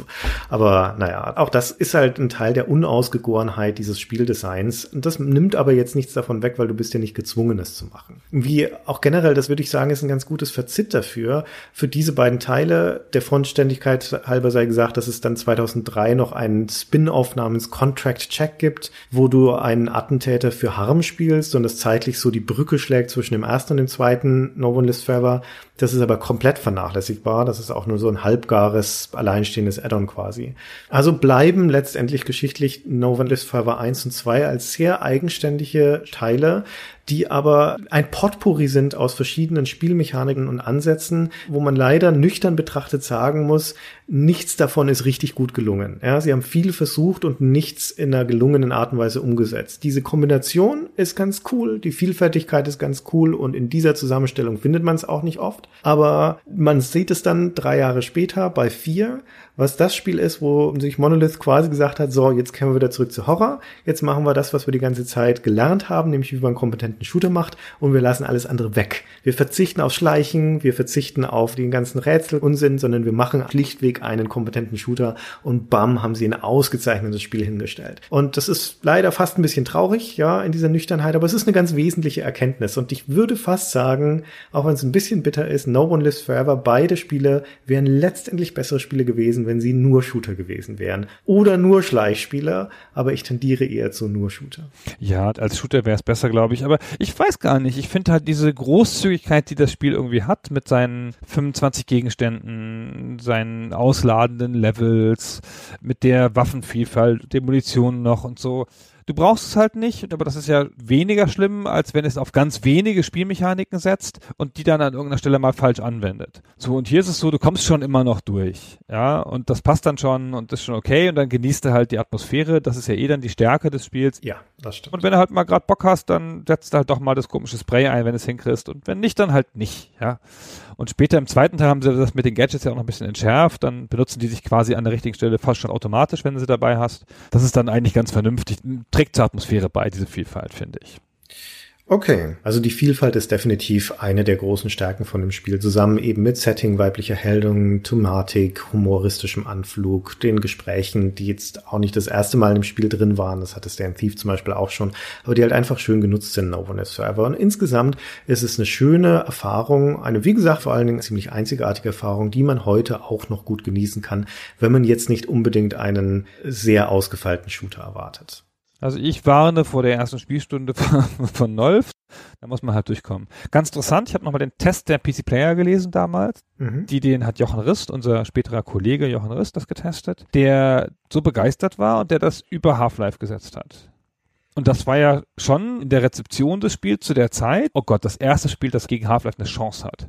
Ja, und das würde ich jetzt in der Retrospektive nicht mehr so sagen, obwohl Half-Life 1, naja, hm, das ist ein richtungweisenderes Spiel, hätte ich jetzt gesagt. Ja, in dieser Zeit, in den späten 90ern, Anfang 2000ern, hast du so zwei Strömungen. Im Jahr vorher zum Beispiel, 1999 schlägt diese Multiplayer-Strömung sehr stark durch. Da erscheint Quake 3, da erscheint Unreal Tournament. Und daneben hast du so die Strömung, sagen wir mal, die Half-Life-Strömung mit so Spielen wie Half-Life Medal of Honor, No One Lives Forever, dann im gleichen Jahr Soldier of Fortune tendenziell, was halt dann eher so die Erzählshooter sind, wenn man so möchte. Und in dieser Riege ist No One Lives Forever mit Sicherheit das originellste Spiel. Definitiv eines der überraschendsten Spieler. Nicht das kompetenteste, was die Spielmechanik angeht, aber eines der Spiele, bei dem du dich angenehm überraschen lassen kannst von der Kreativität und dem Abwechslungsreichtum, der dir da geboten wird. Und ich glaube, das macht auch den Kern der positiven Erinnerung aus, dass so bestimmte Szenen im Gedächtnis bleiben, wie der Sprung aus dem Flugzeug oder im zweiten Teil diese fantastische Szene, wo du in einem Trailerpark unterwegs bist, während rundum ein Tornado kreist und alles so langsam zerlegt und du dann einen Bosskampf, einen Endkampf hast gegen die Ninja-Attentäterin in einem Trailer, der gerade zerlegt wird, während er unter Luft schwebt im Auge von diesem Orkan. Das ist einfach hammermäßig. Das sieht auch spitze aus und das hat man da noch nicht gesehen. Ja, diese Filmhaftigkeit, dieser Ideenreichtum, das ist was, was No One Lives Forever besonders auszeichnet. Das ist schwer nachzuvollziehen, glaube ich, wenn man es heute spielt zum ersten Mal.